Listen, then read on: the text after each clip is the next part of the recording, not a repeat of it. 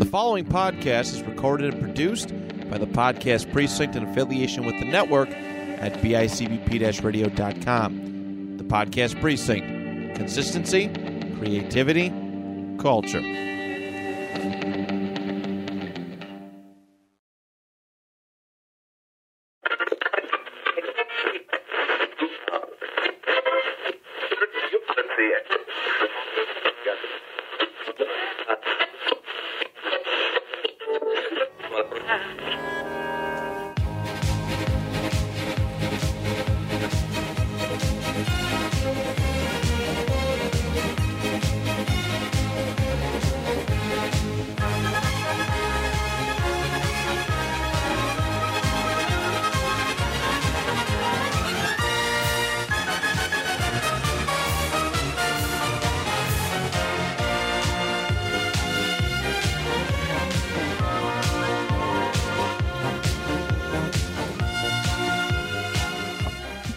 Everybody, and welcome to a brand new episode of Hey, what the fuck are you doing?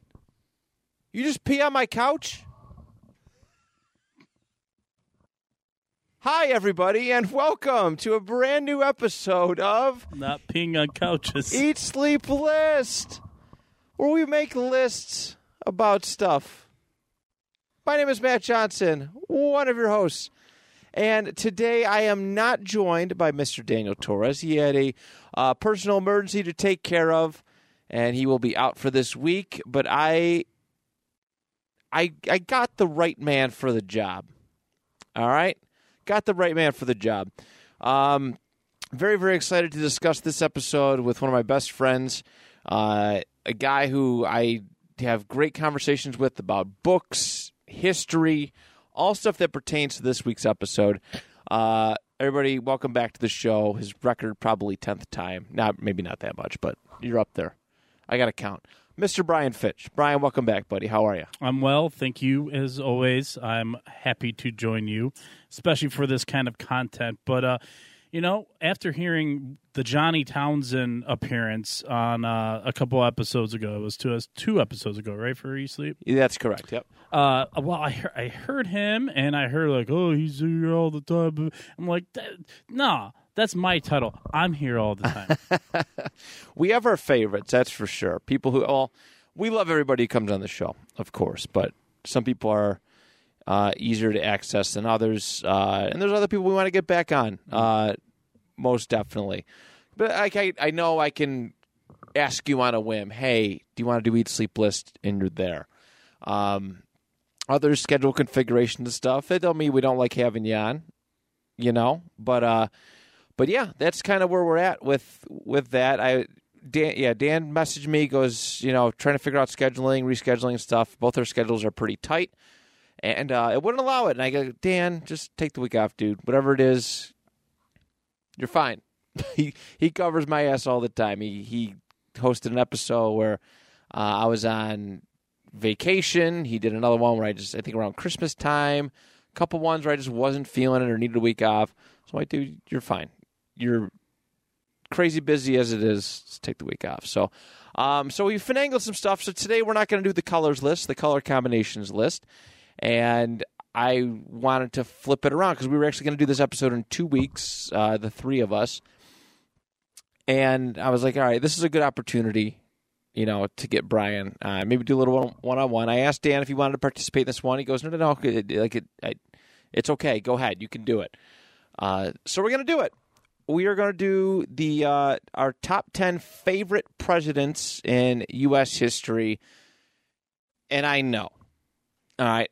I know. I'm not going to go on a big tirade here, but maybe a small one. I know that political stuff, very, very divisive, unfortunately.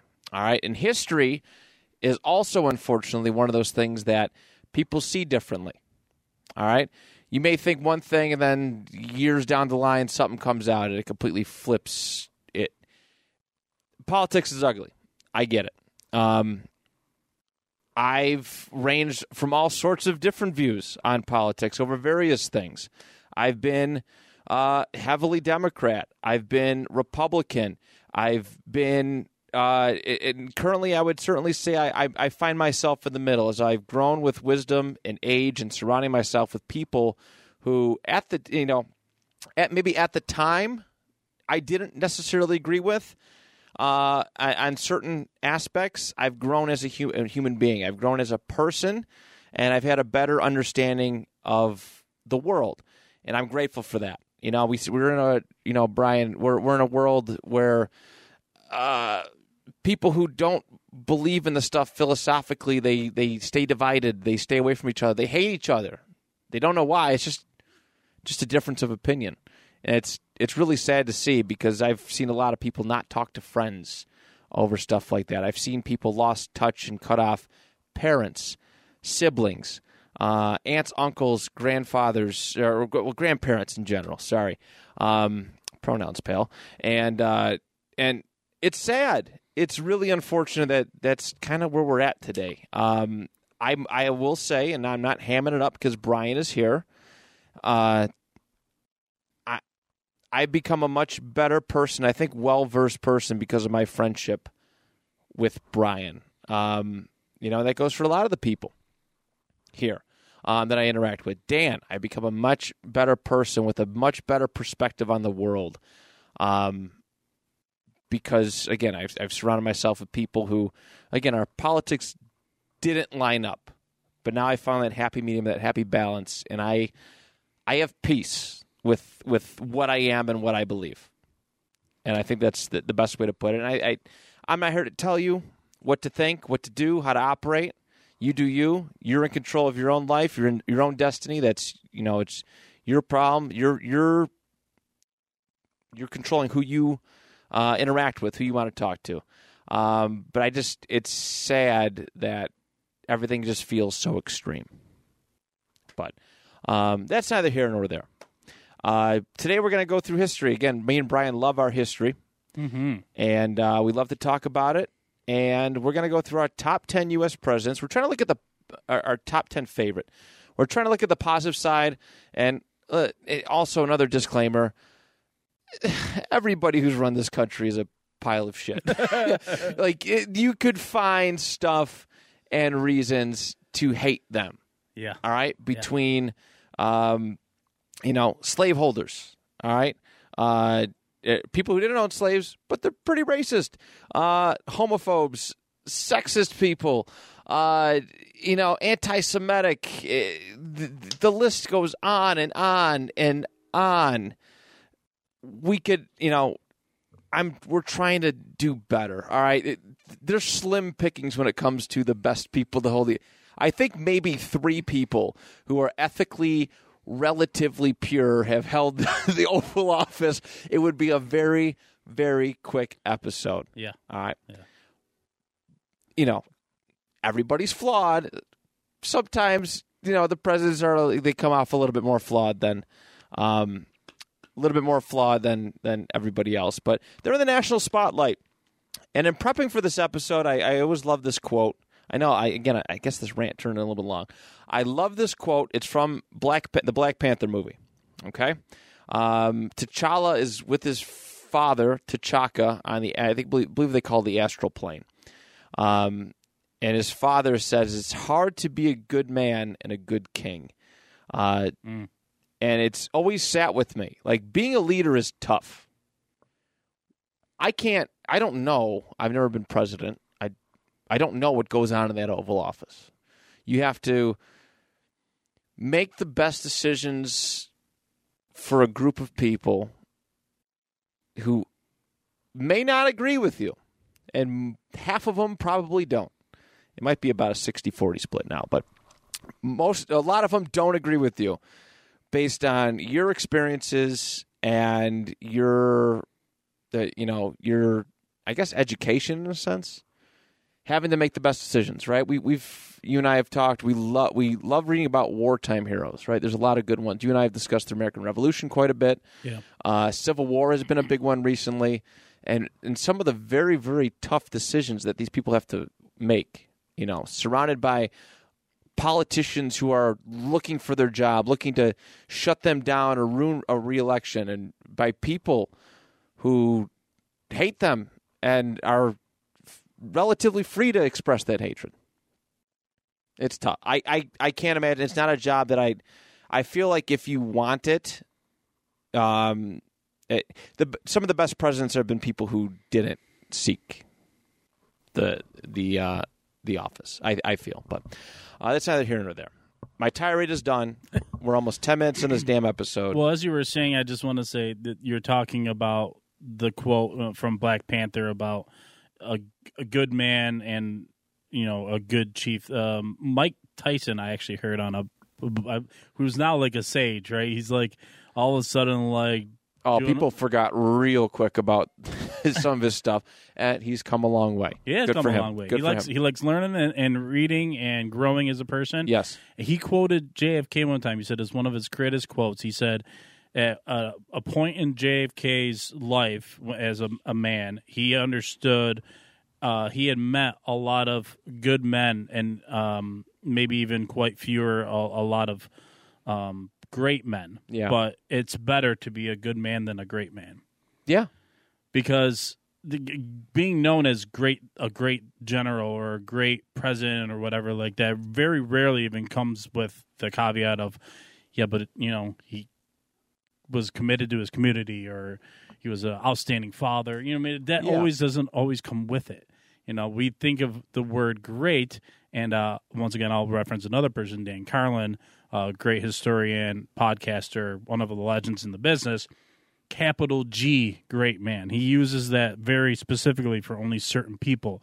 He says Genghis Khan, or Genghis, as he pronounces it, is known as he's a great man, but he was a horrible person. Right. But he made an impact, and I think that's kind of like what we're going to find ourselves getting into as we discuss his presidents. And I think each time we get to our next guy on our list, we're all going to have a little caveat maybe to say of like, listen, yeah, listen, let me tell you about this guy. Right. Right? And I'm not afraid to mention some of them on my own too. I admit they're all flawed. Yeah. These are my choices based on my life experiences. What I perceive to be in the world of politics, So this is how I feel. So, without further ado, let us hop into our top 10 favorite U.S. presidents. Brian, you are the guest. Kick us off with your number 10. Number 10, I figured would be the hardest because I worked from the top down. I was like, Matt knows I got some favorites that we've already talked about in our own time. And getting to 10, it made it not an easy task. So I settled on the first president. George Washington comes in here at number 10. At number 10, okay. Number 10 for George Washington. Tough ask to be the first president. Even tougher when everyone's trying to get you to be the first king. You know, he kind of established a lot of what makes our understanding of our form of government and the way that our highest elected official and how he was going to govern, how he was going to represent this country. Like he established a lot of that stuff. Now, obviously, he's got some other stuff tied to him. There's some historical references that get tied to a lot of these presidents of his time. A lot of these congressmen, they were obviously a lot of them slave owners. George Washington, no different.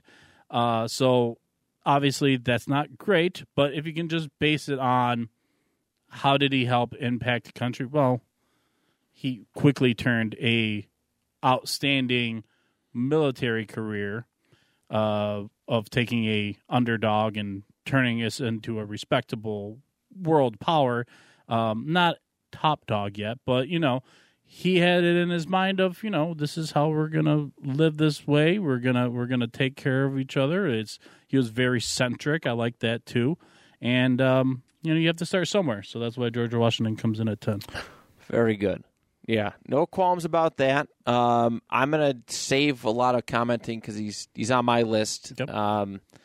And I'll go into further detail when the time comes. But there's no wrong. You brought up a lot of great points, you know, initially about setting. I mean, you're setting the precedent as a president, and it's hard. He's a very, very admirable figure, flawed, as we all know, but a very, very admirable figure. I Brian, I'm not going to specify what it is, but Brian's seen my 4th of July shirt. Hopefully it comes in time. I can't wait. I can't wait. Is it the one that I thought that you should get? Yes. Well, I bought 2 of them. Oh, there you go. I bought 2. So, but the one you suggested will be the one I wear. So yeah, George Washington, all-time great.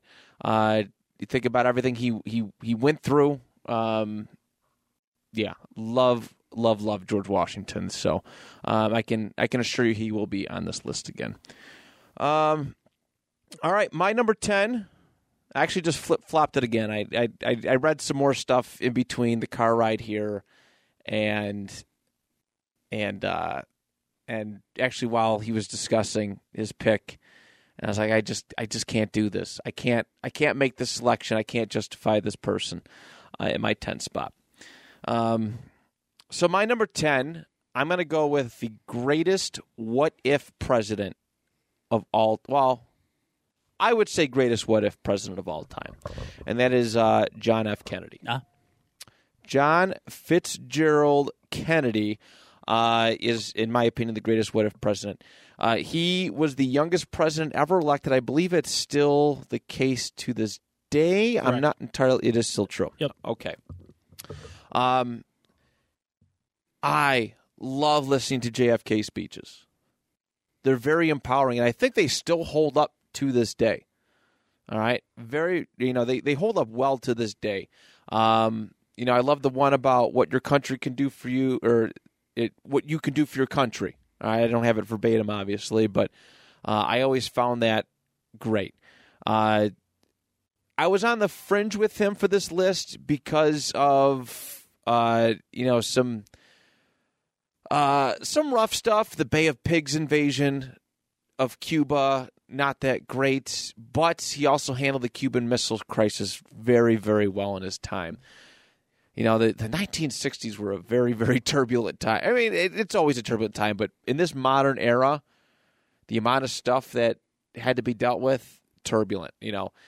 JFK, there's so many conspiracies surrounding him, his life, his death.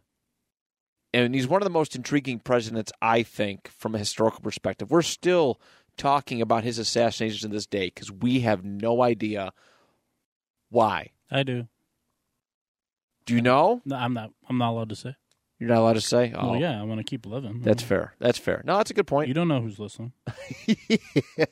I would hope not. Boom, boom. No. Oh, that was fucked up. All right. But yeah, I grew up hearing about idolizing JFK, and he's a guy who didn't even get to finish out his first term. Great what-if president. He had civil rights right on the cusp, and Lyndon Johnson ended up capitalizing on it. Would Vietnam have elevated to the point where it did if he hadn't passed away? All right, if he had, he probably would have been elected again. I would imagine he would have been elected again in 1964. But yeah, he'd only seen a little over 3 years of his term. All right, I think November 63? Yeah. Yep. Okay, down in Dallas, he got, blown up a little bit. But yeah, love JFK, love the myth surrounding him, love the what if around him, just this youthful reinvigoration. And my God, what a cursed family. JFK first, then his brother, Robert. I am intrigued by, I believe it's his nephew that's running for the Democratic nomination right now. He's mostly doing a Twitter campaign, but, like some of his ideals. Kennedy is one of the most cursed families, I think, in political history. Yeah, and two of them murdered in the 60s. They didn't help themselves. They didn't like keeping their heads down. They stuck their noses right in places that some people got mad about. That's probably true. Yeah. That's probably true. RFK a lot more than JFK in a lot of ways. Yeah, no doubt about it. So, but yeah, is RFK. I believe yes, it is. Yep. Did they have the same middle name, or is it just coincidence? Is it RFK? I don't know. No. Robert Kennedy, though. Robert Kennedy. Yeah. Yeah, so that is my number 10. I'm going to go JFK. He'd probably be in the top five if he finished out 2 terms. Mm-hmm. He would have changed the course of history forever. So JFK at number 10. What do you got at number 9? Number 9, we got Thomas Jefferson. Okay. Once again, big caveat up top. Yep, another slave owner, unfortunately. Huge, actually, advocate of slave owner, being a slave owner. Well, because he was like, it was his huge wealth from being a slave owner. It was a little different than George Washington. He was against it, but he was like, yeah, I got him. I got him, and they make me lots of money, yes. So I like him. That's literally, yeah. It's just so much. Yeah. I have a few on my list that are like that, but the things that so all the good things about Jefferson is he's the first big advocate for the small government, and that the federal government should not ever overpower or have more of the balance than the states. Yeah. He was a big states' rights guy. The other thing that's ginormous and hugely important, Louisiana Purchase. Yes. You know what I mean? Without that, we don't have a lot of the wealth that we end up happening, getting control of the Mississippi River, being able to, once we all kind of grow out there to the Midwest, being able to get it out to the Gulf Coast like that and ship, it quickly expanded our economy. And in a lot of ways, you don't see that growth in the early 1800s to mid-1800s without Thomas Jefferson's aggressive purchase. It wasn't well thought of at the time, because people didn't see the value in the Midwest. That they thought he was overstepping the executive branch, like his presidential abilities. It wasn't in the Constitution specifically about expanding stuff, but yeah. But you're 100% right. People were just happy with what they had, and doubling the size of the U.S. was not on many people's itineraries, but great strategic move. No, but he had some friends down in the South that were kind of like, letting them know, like, listen, the more ports that we have, the better this is going to be, and he bought in. But outside of that, Thomas Jefferson is just one of those presidents that gets talked about a lot, and for me personally, it's not like I love him like some of these other guys are going to come up on the list, because he's kind of a dick. Like, he was hard to get along with. Yeah. Like him and John Adams, what a great rivalry. Hated each other, but both so important to pushing forward the Constitution and the way it was going to be implemented, and utilized and stuff like that. So without Thomas Jefferson, I don't think we're quite the country that we are today. I think it's a fair start. I think it's a fair start. And, of course, the little tidbit, do you have John Adams on your list? I don't want to encroach your territory at all. I was torn on him. I left him off. Okay. Little tidbit. I'm sure people know this by now, but him, Thomas Jefferson, good old TJ, and John Adams both died on the same day on the 50th anniversary of the Declaration of Independence, which is really, really cool. 4th of July, 1820, it would be 26. Have to be 26. Yep. Yeah, hours apart. Hours apart. Like, how symbolic is that? Right. How insane that the two founding fathers passed away at the same time. I think Jefferson died before, because Adams said something about. There's a note I remember reading about this. There's a note that John Adams had that something about. Again, I'm over-exaggerating, but that bastard Jefferson outlived me. He definitely didn't say that, but Jefferson actually passed away a couple hours before him. So I think that's mighty symbolic. Jeffersonians, and again, the small government thing, that's so big, important, opposite Federalist. Jefferson really helped the downfall of the Federalist Party. By establishing, it was literally a six-straight term Jeffersonian Republican with Jefferson, Madison, and Monroe that just killed the Federalists. So they weren't a very long-lasting party. So I love your choice, buddy. That's a great one. Weren't the Federalists also very rooted in some of the Loyalists that were left over that didn't leave for England? That's correct. So when George Washington's cabinet, there was the Republicans were small government, French sympathetic because they helped during the war. The Federalists were bigger government, more centralized power, English ties, English preference. We should be cordial with them because our nation's history is connected. And obviously that backfired in the War of 1812. Yeah. But yeah, there was those loyalties, and that the War of 1812 was probably the final nail in the coffin, like the final big nail in the coffin for it. But you are right; they were very, very split with their loyalties. Tough stuff. But yeah, TJ actually did not make my list. He's a fringe one for me. I like his story a lot. I'm glad he made your list though, so I get to talk about him a little bit too. I might actually bump off my next guy because I think he's going to be on your list. It's your list though. I know.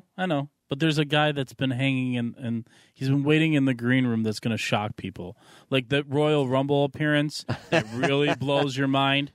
Like the one guy that you didn't expect to show up, he might show up. Fair enough. All right. My number 9, I'm going to go I was kind of taught to worship and love this guy. My feelings have changed to yay him, to kind of in the middle. Again, this is all depending on your preferences. I'm a very big fan of small government. All right. Big government means big taxes coming out of my paycheck and regulations and just, in my opinion, a murdering of creative freedom in a weird, deep philosophical sense. I'm going to put, though, Franklin Delano Roosevelt here at number 9, and literally everything I just said that my preferences in government, FDR is absolutely not. All right, FDR was a war, ended up pulling the U.S. economy together and the U.S. people out of the Great Depression. Right, he introduced a lot of big government programs. The problem with big government programs is that they just keep getting bigger. The more you add, the bigger they grow, and it could be to a detriment. There's a lot of wasted money, wasted just resources, and cutting back on a lot of big government programs has helped balance balance budgets as well as they possibly can. I admire the hell out of FDR, though, because not only I admire any person who can pull the country together to win not one election, not two elections, not three elections, but four. I mean, winning once is great. It's phenomenal. How cool is that? Winning twice is cool. Winning three times is amazing, and winning a fourth time is absolutely insane. And for people who are traditionalists, I used to be like, oh, man, he really overstepped his boundaries. And then I thought about it. I really thought about it.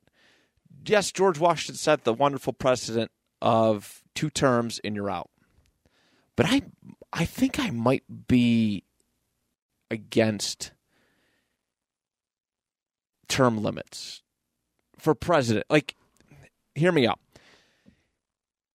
In sports, a champion will – this is a terrible comparison, but a champion will be really good and retire and then somebody else will fill in with like an interim like kind of thing, all right? Or they disappear on injury, and it essentially renders, in my opinion, it renders all future champions kind of, you didn't beat the best. FDR, like I feel like American people should have the freedom to choose who they want, and if they don't like that person or somebody from an opposite party, disagrees with this person's views, well, raise a better candidate. Does that make sense? It does make sense.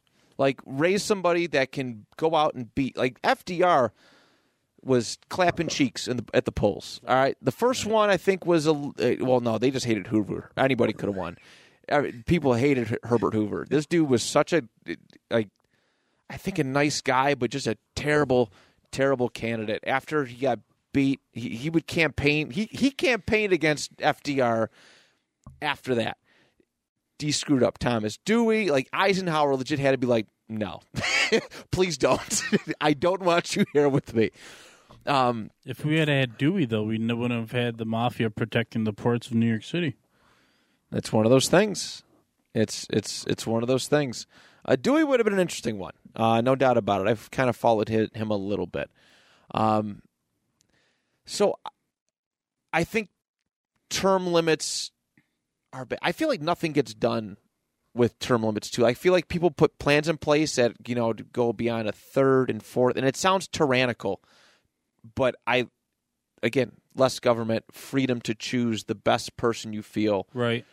To, do stuff. Like, there's several presidents, I know he's on your list. He's certainly on mine.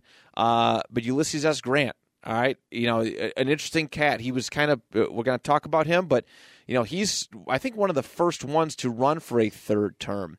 And he was actually kind of close to getting his party's, nomination.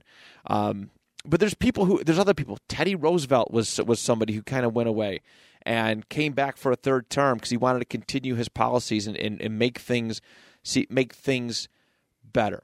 All right, it sounds really weird, but I feel like the American people, have the right, and anybody who elects their representatives democratically should choose the best candidate. And if the other side doesn't want to, raise a better candidate to top them, to entice everybody. That's how I feel.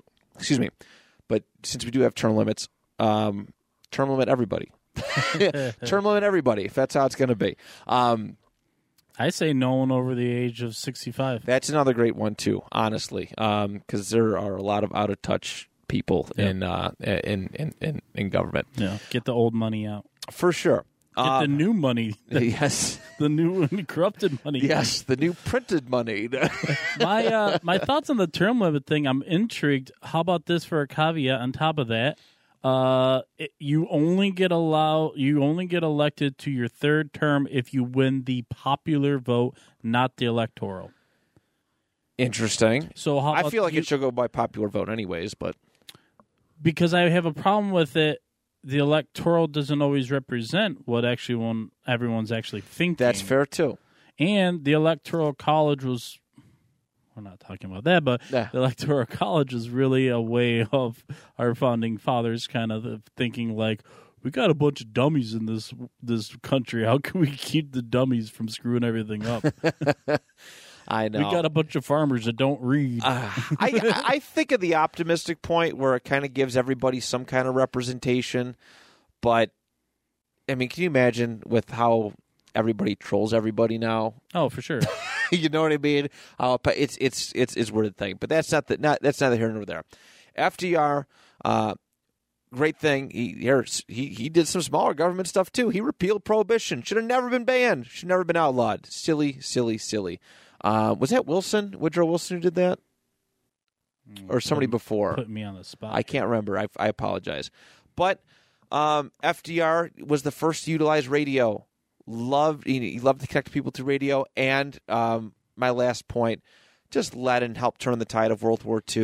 All right, Britain was on its last legs. There were some other places. There's this small, displaced French government and French soldiers fighting, but and obviously the Russians on the Eastern Front, but FDR, You know, he was forced to do it. I think he always wanted to do it.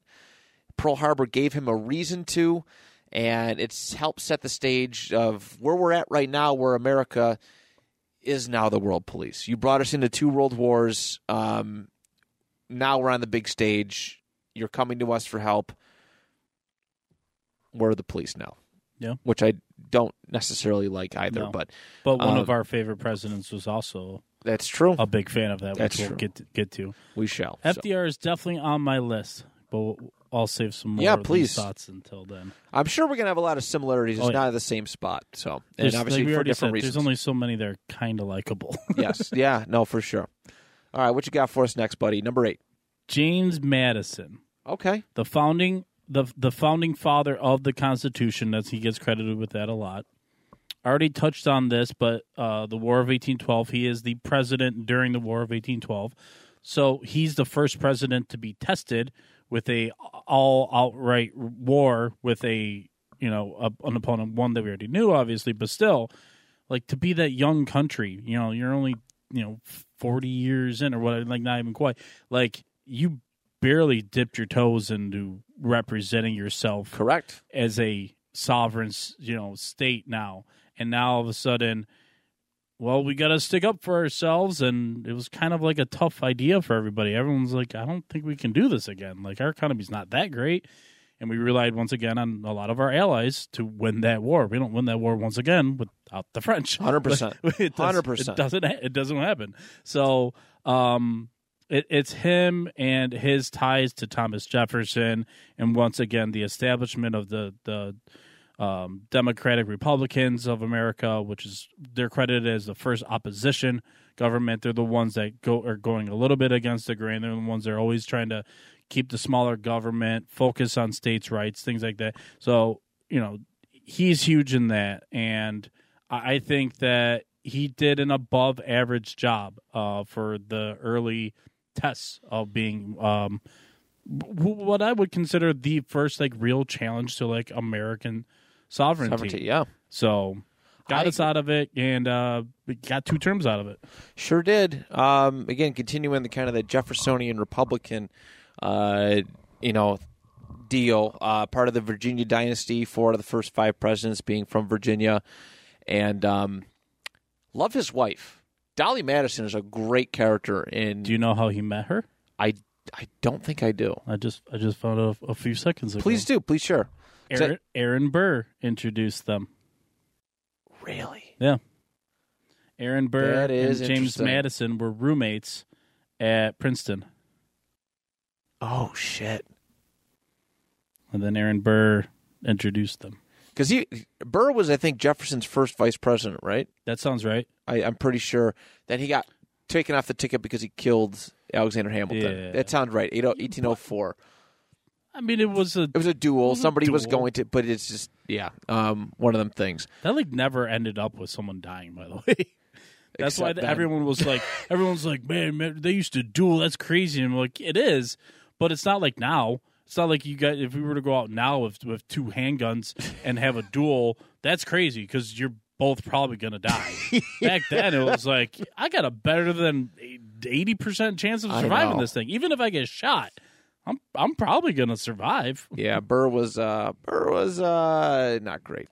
The other cool thing about James Madison, in reference to already selecting Thomas Jefferson on my last spot, is that he was instrumental in the Louisiana Purchase. Yes, him and Monroe, I believe, if I'm not mistaken, helped kind of negotiate it and put it into place. So that's friends in high places, right? Yeah. Knowing Jefferson, yeah, can't say enough. I guess I want to bring this up. Madison isn't on my list either, but Dolly Madison, what a hero. For those who never heard the story, there is a famous one when the British were marching on the White House, Washington, at the time, and they were coming with torches, and they pretty much razed Washington.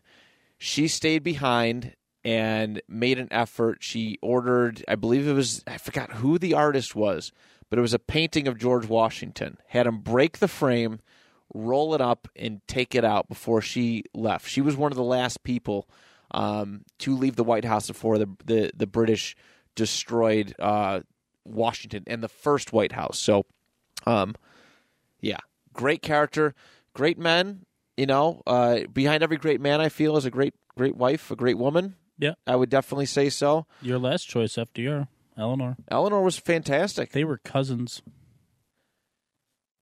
Moving on. I forget about that sometimes too. That's yeah, that's third. Yeah. Yay. But yeah, Dolly Madison, I adore. I think I'd like to find a book on her. If anybody has any recommendations, please send them my way. Very good. Is there anything you wanted to add to that? Nope. All right. Very cool. My number 8, I'm going to go with probably the most or second most unlikely person end up on a top 10 presidential list anywhere. This man, ironically enough, did not like to talk, but he is the first president who talked on television. I'm talking about Calvin Coolidge. Silent Cal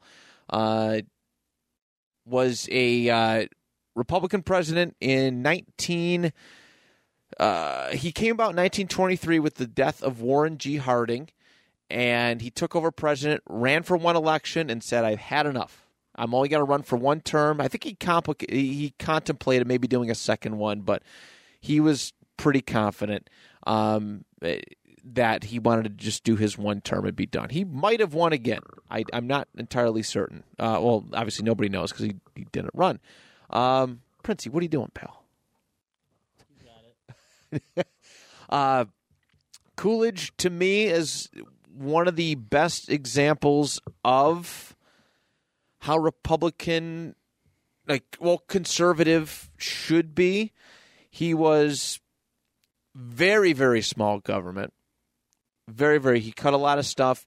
He actually, he balanced the budget, which when you cut taxes, when you restrain stuff, you have to cut back on the spending too. That kind of helps. All right. He was, he led America through the Roaring '20s. He was a big proponent of civil rights. And he was anti-lynching, which is, great, tremendous, lynching bad. He also had really good relations, too, with the Native Americans, which I got to find this. Let's see, where to go. He was actually born, I didn't know this, he was born on the 4th of July, which is cool. He signed the Indian Citizenship Act, which made things a little bit easier for Native Americans to become citizens, but he cut back a lot, and the country was very, very prosperous. We don't know for sure. Some people like to point the finger, some people don't, that maybe his policies led to the Great Depression. I'm not entirely certain of that, but there was a surplus. People were living their best lives, jazz and dressing up in nice suits and so much more. Calvin Coolidge was the face of that, and he cleaned up a lot of corruption out of his own party, his own immediate cabinet, inheriting Warren G. Harding's cabinet, which people didn't realize at the time of his death, but afterwards how corrupt it was. Coolidge did away with them. I read his autobiography. It's a really, really great book. I want to find a biography of him, which is a little bit more unbiased. But what in my opinion, a great man, stoic man, but very it's so weird because he's very easily forgotten. I feel he's very easily forgotten. He slips through the cracks. I would say he's probably an above average president or about average. But in my opinion, I really liked his policies. So I'm going to go. That would be my number 8. Is Calvin Coolidge. Top 5 first name president. Great name. Yeah, handsome dude too. He was handsome, kind of nerdy looking, but a little dorky, but yeah, handsome dude. Yeah. So Yeah, he didn't die. He didn't live too much longer after he left the presidency, too. I think he died in 1933. He was out of the Oval Office in 1928. So didn't live too much longer after that. So, but yeah, Calvin Coolidge, never heard of him. If you don't know too much about him, I highly advise you to look him up. All right, Bri, what is your number 7, buddy? I am going with a kind of hometown boy here, Millard Fillmore. Interesting. Who resided in my town that I live in right now, of East Aurora. I didn't know he's from East Aurora. He wasn't from there. He's from the Finger Lakes region, but he went to college, became a lawyer, and he had a office and a house built in East Aurora. East Aurora, if you don't know, East Aurora, New York, is a town outside of Buffalo that was heavily founded by some very rich, kind of occulty-ish people. Yeah. A lot of Masons, Freemasons. You have the Roycroft family. You have Millard Fillmore ends up there. There's some other families too, but it was a hub. It was a lot of money there. It was a good place to set up shop, not far from Buffalo. And he did have a law office in Buffalo. So he built a house there, and he resided there for 4 years. That's all, though. And then he moved on to the presidency not long after that, I want to say. Kind of a unique president in the fact that he wasn't elected. He gets in because he was vice president to Zachary Taylor. It was Zachary Taylor, yes, who had a stomach bug after attending some festivities for, I believe, the 4th of July. I think it was, and cherries and iced milk he had, and he just died after that. Well, now it's thought that maybe he got some sort of mercury treatment. They used to think mercury was like a cure-all for a lot of stuff. Right. Yeah, so he got like acute mercury poisoning. They exhumed him in the early 90s. Yeah. It's pretty crazy to see. Like, they have like news footage of them just going into his crypt and just pulling his, not his body, but his casket out. Yeah. And they did a whole investigation of it. They have no idea why still. Okay. So, interesting fellow. I wonder if mercury would stay, because I know now. Hey, this is fun for all of you weirdos out there. If you get poisoned with arsenic, right, it stays in your bones. Correct. And it also like helps to like mummify you a little more, so you're more preserved. Yeah. Yeah. Anyways, I think that's how science works. I shouldn't know that stuff, but I know those kind of stuff sometimes. He's kind of unique too, because he's like Lincoln. He came from nothing, little small town in the Finger Lakes. It's very interesting to find out about him. He originally started his whole political career on the anti-Masonic ticket.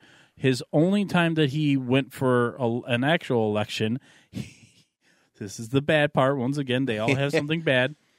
He ran under a party that was anti-Catholic and anti-immigrant forward.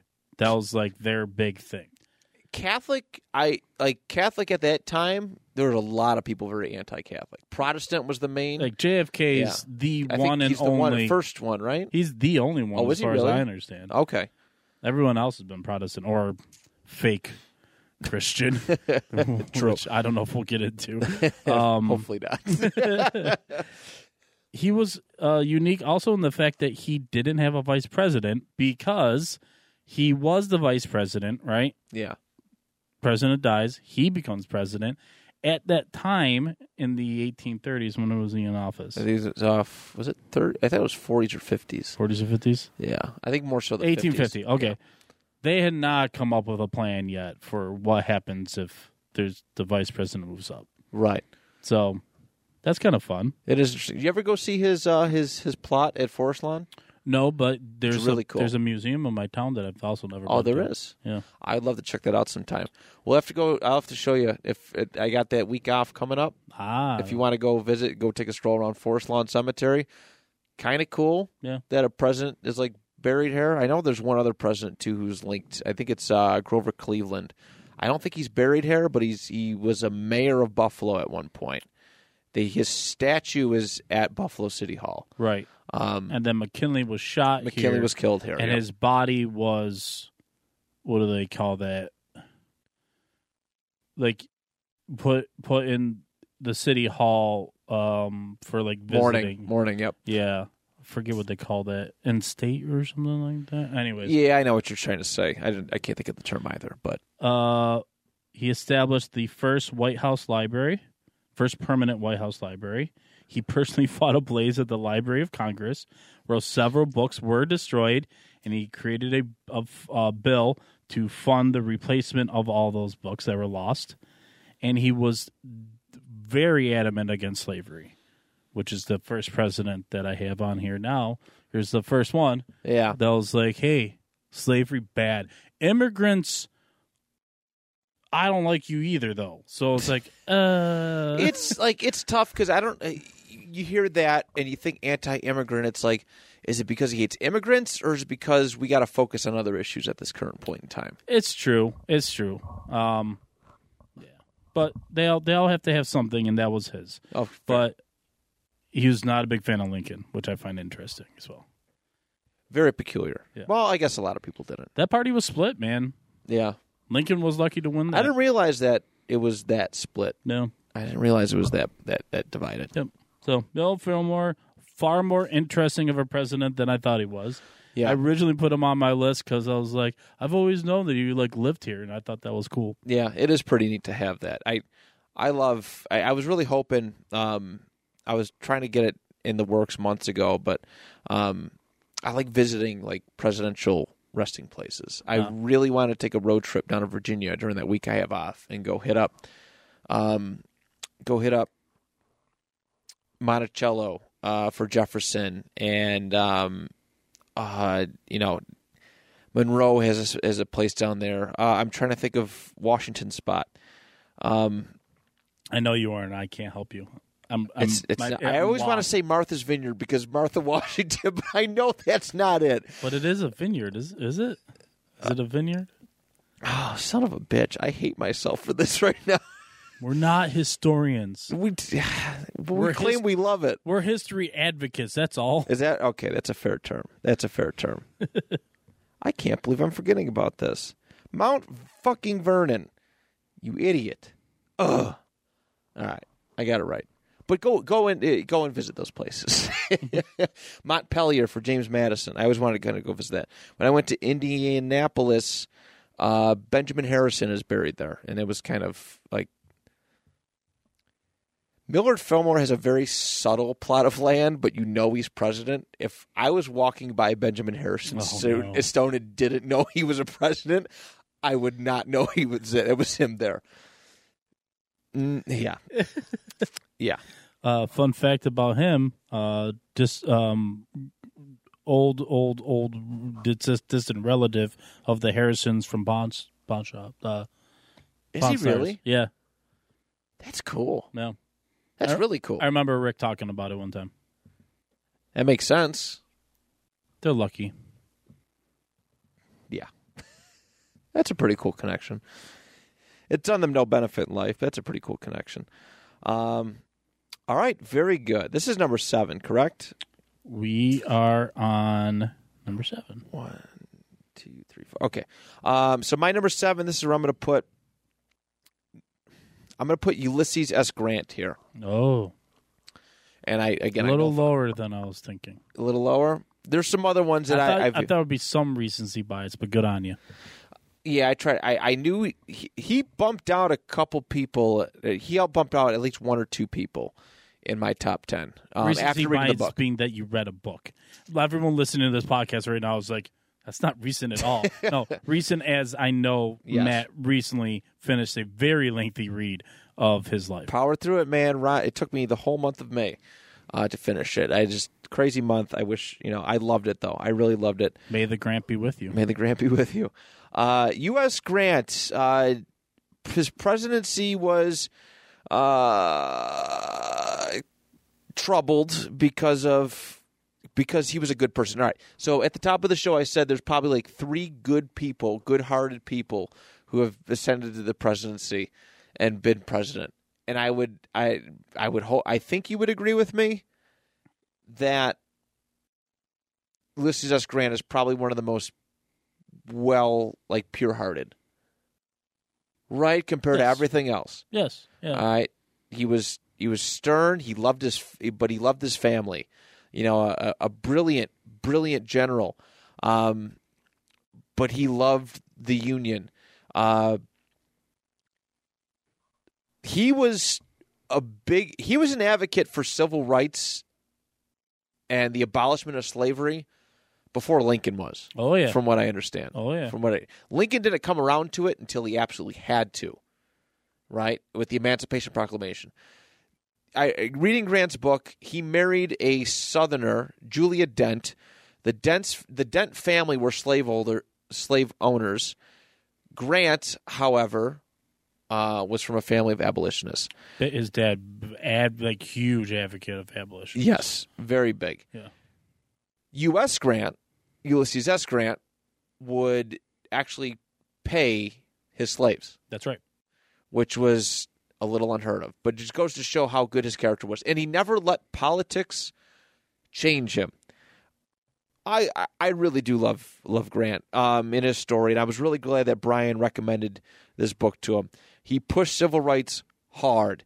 He, obviously Lincoln was the first, I would say, domino that paved the way, but Grant was very, very adamant about voting rights, all right, for slaves. 13th, 14th, and 15th Amendment, that was all. It initiated with Lincoln, and Grant endorsed it and loved it. And he was really, again, he was faulted by cabinet members because he trusted people too much. They were the downfall. He dealt with so many scandals throughout his thing that had nothing to do with him. That the only reason why they befell him was because he was a trusting person. He's seen the best and good in everybody, mm-hmm. even after his presidency. The poor fella. He got screwed over so bad that he struggled through lung cancer or throat cancer to write a book, publish memoirs, so his wife and kids would have money. He got burned really, really bad. Grant was very adamant about enforcing his version of Reconstruction. Lincoln didn't leave a successive plan, because obviously, when you go to see a play, you don't expect to get a bullet in the back of your head. So Grant, Lincoln should now. Yeah, dude, I seen a T-shirt. That it was a Yelp review with Lincoln's face on it that said Ford's Theater, 1 star out of 5. I wanted to buy it. I still might. Let me see if I could find it. I was thinking about I was going to send it to – I think I was going to send it to you. I don't have it saved in my phone, but it was hilarious the way that it was. But yeah, there was no plan for Reconstruction, no written-out plan. The Civil War had just ended. Lincoln had been reelected. This is a few months into his term, and boom. And that, did you get up to that point in the book? We're reading about the night Lincoln got shot? Yes. Chills. Yeah. Because Grant was a target. He was. Grant was a target. There were several other people who were a target that are part of it. Some people just didn't have the heart to do it. They and he was actually he was in a room with Booth, and when he was leaving Washington, instead of going to Fort, he was supposed to go to Ford's Theater. Booth tracked down his carriage and rode alongside of them to see if it was him leaving town. Crazy, yeah, very, very eerie. All of it. That was one of my favorite chapters of the book, though, because you didn't get like a hands-in view. You didn't get that those other perspectives. You hear about it, but you don't get the personal details that drag on you emotionally. Andrew Johnson didn't really do a great job of Reconstruction. Grant did as best as he could, but he was very, very big about protecting the African Americans' right to vote. And unfortunately, around this time, the Klan shows up. The first the first iteration of the Klan. Mm-hmm. Grant squashed it. Yep. He used military intervention, sent the Union Army down there, kept them down there, protecting black voters and their right to go to the polls as best as he could. And he, from what I've been told, did he suspend habeas corpus? I can't remember. He contemplated doing it again. Lincoln had done it, but he got all of them arrested. Uncovered, unmasked. Well, I don't even think they were masked at that time, but got them all arrested. Klan wiped out. But unfortunately, everybody remembers, the corruption part. But Grant was really, really good at what he did. So, at fighting and continuing the fight, and that's why he ran for a third term after Rutherford B. Hayes kind of killed Reconstruction. He wanted to kind of go back to it and just stand, help us to, get some of his policies back in order or try again. But it didn't quite work out. But Ulysses S. Grant, you made the reference earlier, but I would definitely say he was, I think, a well-intended and great man. Great general. Pretty good president, but I think his heart was in the right place the entire time. Yeah, absolutely. And I think that's, he's on my list, so I'll maybe say a little more, but I think that's what led to him being a great president, was his basis in believing in himself, and his way of thinking was founded in good morality and good understanding. My favorite thing about him, before we move on, is before he became president and he was a general, dude, think of all the battles where he could have been so much harsher with how he punished while he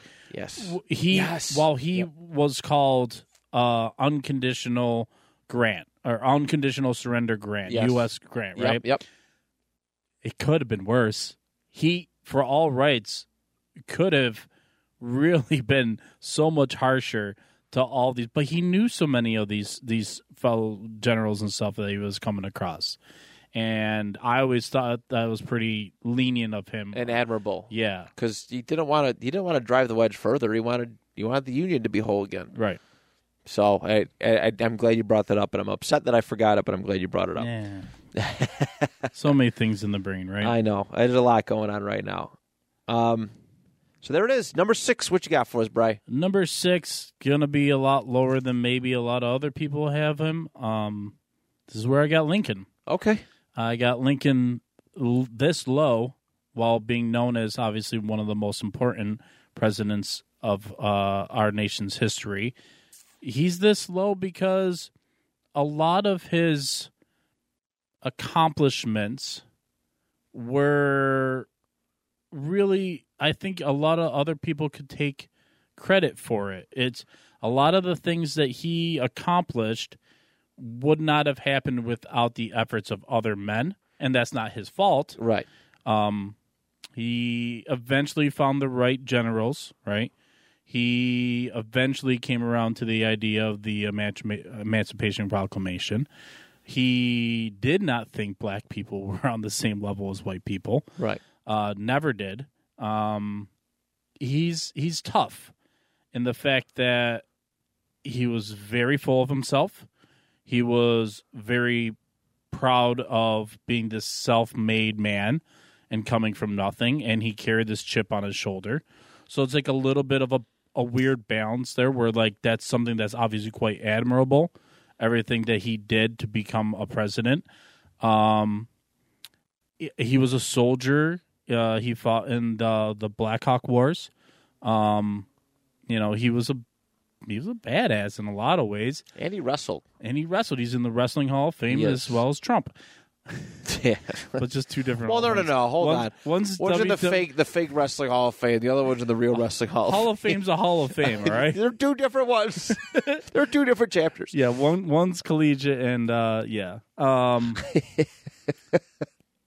One's an entertainment-based one, yeah. Which maybe Lincoln could have made it into. Who knows? Maybe, I don't know. I had one of the wrestling games I bought. You can download creative community creations that people make, and Abe Lincoln was on there. Mm. He wrestled LeVar Ball. It was great. Hilarious. It was great. Well, I mean, I don't have a lot of what everyone knows about Lincoln is the same things that we would talk about. He's kind of boring in that aspect of like there's not a lot to expand upon other than his life was full of a lot of strife and grief and misery. Lost a lot of children. Yes. His wife was very depressed. She was very mentally ill. Mostly from what she had to put up with. Yeah.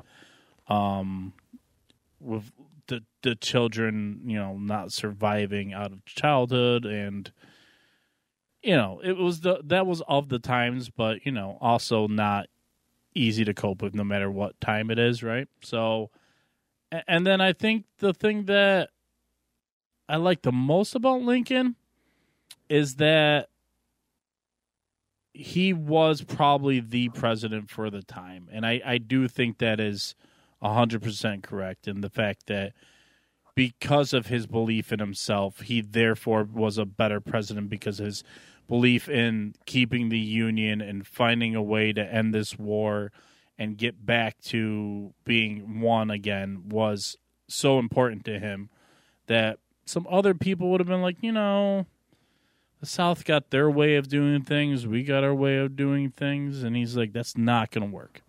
So, yeah, he's on my list. And obviously I will be making some, I'll make some additional comments to him on that. But, yeah. Tallest president too. Yeah. He's a big fellow. He's the tallest president. Oh, is he really? Mm-hmm. Yeah. I don't love, but he's one of the first presidents where you ever seen his before and like after picture of his presidency, how wrinkly he got, just how just the lack of sleep and all that. Crazy. All right. My number 6, this is where I'm going to put, Teddy Roosevelt. I'm going to put Teddy Roosevelt here. All right. Teddy is a fun one, and he epitomizes to me the American frontier. He epitomizes conservation. Mm-hmm. When I think of national parks, whenever I see a national park, I'm like, Teddy Roosevelt. Even though I should have added that Ulysses S. Grant was kind of the originator of a lot of that stuff, too. Sure, he was the original, but Teddy is closely associated with it. Roosevelt was man, this dude did a lot, all right? He wasted a little time making changes. I'm trying to find this list I had. Here it is. There's a lot of good, and there is some bad, of course. There is some bad.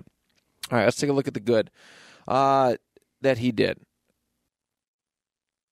Oh, what are we doing? We got pop-up ads now. What the fuck? All right. Of course, progressive reforms. As a Republican, you know, we all know that it all kind of flipped a little bit in the 60s based on your perspective, but he was pretty progressive, right? He tried to address stuff like monopolies, corruption, worker exploitation. He got the Square Deal going, which gave fairness and equality for all Americans and economic opportunities. He also, like his distant cousin, FDR, institute a lot of government. I don't want like no government. All right, some government is fine when appropriate. You know, we get the Pure Food and Drug Act and Meat Inspection Act, which important because it was in social studies. And I remember reading a story about some guy who fell in like a sausage like grinder thing, and they just ground him up and they shipped him out. That's just what they did. Conservation, which is really cool, all right? Because we all know, when it comes to the environment, we got to love the environment and animals especially. We keep impeding on animals and their habitats. I think conservation is great. The U.S. Forest Service is tremendous. It's a shame that – it's one of those things where it's a shame that we have to have it because of human nature, but I do appreciate it. He had his big stick policy, trust busting, infrastructure, racial equality. and public health initiatives and so much more. You know, there were flaws there. I think I'm very much against imperialism, but I take the good with the bad. That's what we're doing with this list. Teddy, to me, is like he's the perfect turn of the century president. Yeah, he falls into that weird period of we're not quite modern times, and we're not also quite in like the old west. Correct. He's right in the middle. He is. Did he did technically run for? Was it a second or a third? Now I can't recall. Because he took over. McKinley got assassinated. He got to take over very early on. Then he ran again and won. And then I think he took a break. Right. Howard Taft came in, and then he disagreed with Howard Taft because that was his protege, and he ran as in the Bull Moose Party. Terrible name. Cool name, terrible name. And split the votes, and that's how Woodrow Wilson got elected in 1912. It would have been 1912.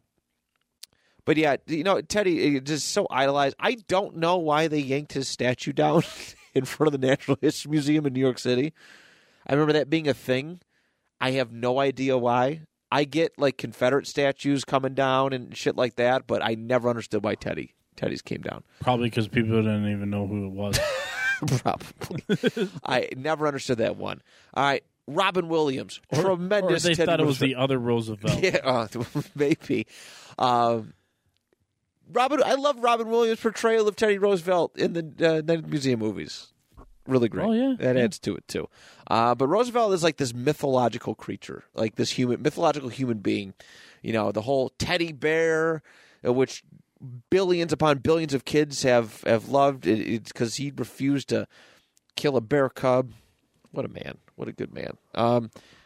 So I like Teddy. I'm going to put him at number 6.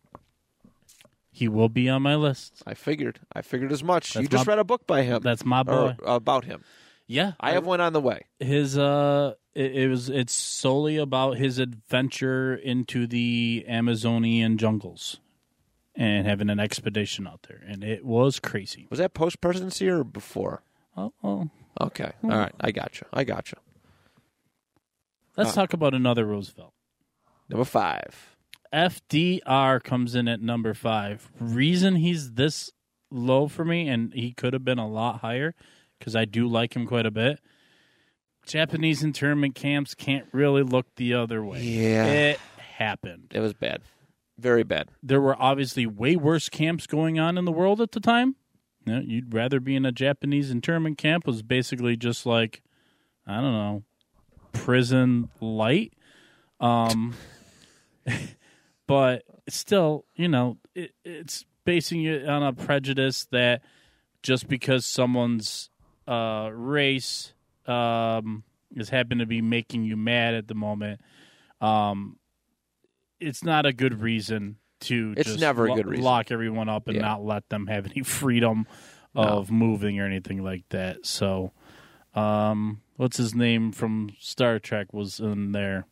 Is it Nimoy? No, wait, no, he's not German. Who the fuck? It's a Japanese fellow. I'll look it up. You continue. So that's the bad news on FDR. Or the other bad news is, it might have been he booted the gold standard, which we're still George Takei. So he doesn't like FDR at all. Probably not. No. So getting rid of the gold standard. We still feel the effects of today. It's a thing where he had to do it. It was part of getting us out of the Great Depression. There's a lot of his steps along the way which were tough to really figure out if he could have found a different way of doing it without being so harsh. Yeah.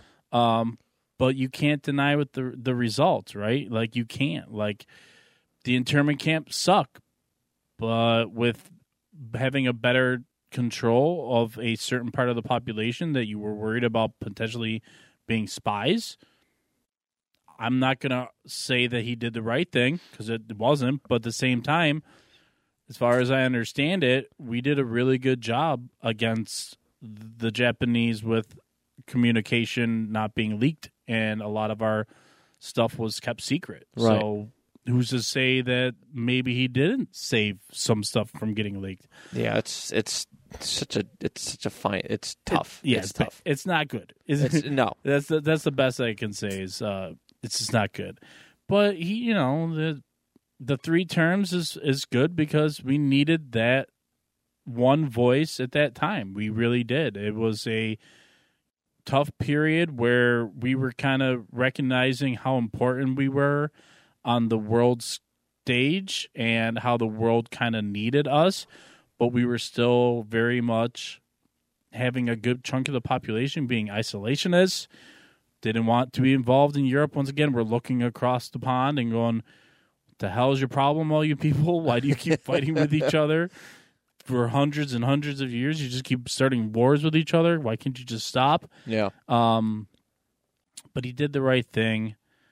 Pearl Harbor, you know, the day, you know, that will live in infamy. You know, that speech is very powerful. And I've got my own thoughts on Pearl Harbor and whether or not it was a complete surprise. To me, it's like, yeah, you were purposely a little lax just because you knew, like, if we do get attacked, here it is. Now we can finally say we're entering the war. Right. And it's justified, right? Allegedly, he had been trying to push it, but he didn't want to do it unless the American people wanted to do it. And once that happened, there was no escaping it. Well, I mean, he had so many, you know, close friends. You know, him and Churchill, real close friends, and he understood their plight, and he understood that he really needed to do more than just sending stuff across in the form of supplies and guns and whatnot, weaponry. I mean, even supplying, I mean, at the start of it, you know, we were supplying just pilots. Yeah. You know, so it was a right guy for the right job kind of thing. It was hard to argue that anyone else in that moment would have been up to it. There's the Roosevelt blood, man, is just, these guys are pretty badass. And the fact that he was dealing with always this lingering polio issues, and he was still able to have the strength and the fortitude to believe in what he was seeing as the future of America and the future of the world is what needed to happen. I'm not an advocate for policing the world, but at the same time, I'm a big advocate of just seeing something that's wrong and doing something about it. Yes, sir. So couldn't have said it better myself. Kudos to FDR. There's a few speeches that go down in history. You know, the Gettysburg Address, JFK, you know, talking about, you already mentioned it, of not what your country can do for you, but what you can do for your country. Yeah, you know, that's and then right here the after Pearl Harbor, of just, you know, a day that will live in infamy, and it was basically the announcement of the most elegant declaration of war maybe in U.S. history. Yeah, he I don't know if you is that an iPhone or is that Android? I have iPhone. Okay. They might have it on Spotify, but I've actually been listening to a lot of presidential speeches over the last couple of days to kind of get ready for this. Yeah. And there's an entire FDR one, Ultimate Speech Collection Volume 1. Came out in 2009, but it's an FDR one where they do have his fireside chats. Right. And they have it all like digitally accessible, which is really, really cool. That is cool. Man, a good, nice political fiery speech from a president can really motivate people. And the best one of the best first ladies too behind him there in Eleanor, absolutely. She put up a lot, and she became very, very involved in politics even after FDR's death. Mm-hmm. She was around, you know, advocating for a lot of things. So yeah, she's a special lady. All right, number 5 for you. Number 5, I'm going to – this is where I'm going to put good old Abe Lincoln. For a lot of the reasons why, you know, you stated before, I feel like he, He had to be coaxed into emancipation. I think his heart was kind of in the right place. I didn't know some of the stuff that you mentioned, the character flaws that you mentioned before. I didn't realize that. I would like to pick up an actual biographic book on Lincoln to get an outward perspective. You know, he's regarded as one of the greatest presidents of all time, but his courage can't be understated. To run and continue to run when knowing that if you are elected, the union will probably dissolve, to carry on and do what you have to do to preserve that union. I loved learning. I learned a lot about Lincoln through the Grant book because they had a very, very good relationship. Very, very good relationship. And he just, I can't, he's a wartime president. His entire tenure was a war. We didn't get to see him really be presidential, right, if that makes sense, right? No, or run the country in peace. Yep. We didn't get to see that. That's, sometimes you see the best version of the president when there is peace, because you can see what they are willing to do. He led through a very tumultuous time. A lot of people, and including myself, not that I lived in that period, would have loved to see him make his second term, or make the completion of his second term, because it's so weird how a lot of times when these presidents switch VPs, they die. All right, very, very strange. Andrew Johnson conveniently shows up. He's the guy because Lincoln wanted a unified ticket, so it would help Reconstruction or help end the Civil War. And Johnson is probably one of the worst presidents in U.S. history, maybe the worst, maybe first president to be impeached. But that's neither here nor there. Yeah, I like Lincoln. He's, again, as far as greatest presidents, top three, no doubt. But when it comes to me and my favorites, it's people who – it's not the mainstream ones necessarily for me. I do enjoy Lincoln, but I feel like you were right that other people around him built him up and made him look immortal. Mm-hmm. Does that sound – I don't know if that sounds condescending or not. I'm not trying to take away anything from the Lincoln presidency, but he was really – let's just say this. He was really good at putting the right people in place. Again, you mentioned constantly flushing out generals until he got Grant, and then just said, hey, Grant, you're really good at this. This is not my expertise. You handle it. You do what you got to do. I'll handle things here. He did institute a draft, which was not great. There's a lot of rioting with that. Necessary, though. Huh? Necessary, I feel. Didn't handle the riots very well. Not very good. No. But, again, I'm not trying to demean his legacy at all. I think Abe Lincoln's a fantastic president. Being top 5 on my list is pretty good. But, nothing I say here can take away from him being a legit top 3 as far as greatest presidents of all time. Right. These are lists are based on our preferences, a connection. They're our favorites. Who we're most interested and intrigued in learning about. So that is my number 5 is Abe. Good old honest Abe. Honest Abe. This will be what president was he? We should be saying this a lot. I feel bad now that I haven't been saying it. Either way, I like Ike. Dwight D. Eisenhower. Yeah. Big fan of Ike. Huge fan. He's my number 4 as well too. So oh, that's awesome. So worked out. I have a pin from his election. Do you really? From my grandparents. Yes. Oh, that's so cool. Says, I like Ike. He quickly became one of my favorite presidents to learn about, and it really stemmed from his last speech that he gave when he was leaving office. Yes, and it was warning of the military complex and how you can't let it control this country. And here we are. Yes, beware the military-industrial complex. When the greatest general of World War II, one of the worst wars they have to participate in, is trying to desperately tell you that you need to be concerned about what he sees happening in his country that he loves so much, and the fact that not enough people really listened or could do anything about it, it's so shocking, and it's tough to deal with. And I don't know if we'll ever not be dealing with it, but I'm a hypocrite because now I work in a line of products that service our military. Right. So, you know, it's good for my business. Pays the bills. It does. Yeah. Well, he builds the... I mean, I guess we can talk about this together because it's year number 4 as well. Yes.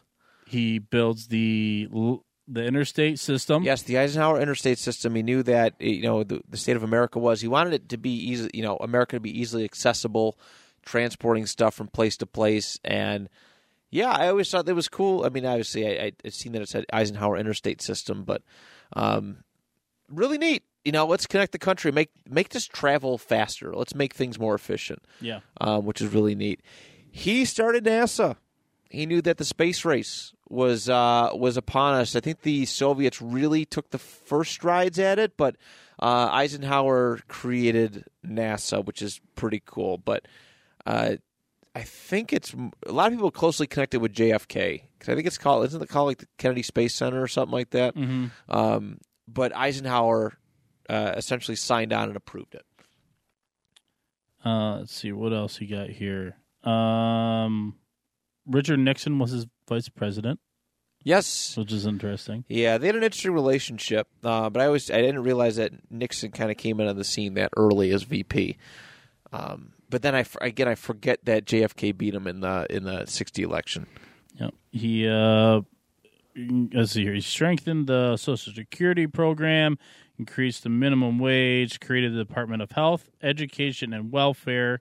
He got us out of the Korean War. He signed the armistice to get us out of the Korean War. Which, how great is that, being a general, that you're avoiding fighting like as much as often as you can? Yep. And I've always adored that about Eisenhower. And then besides being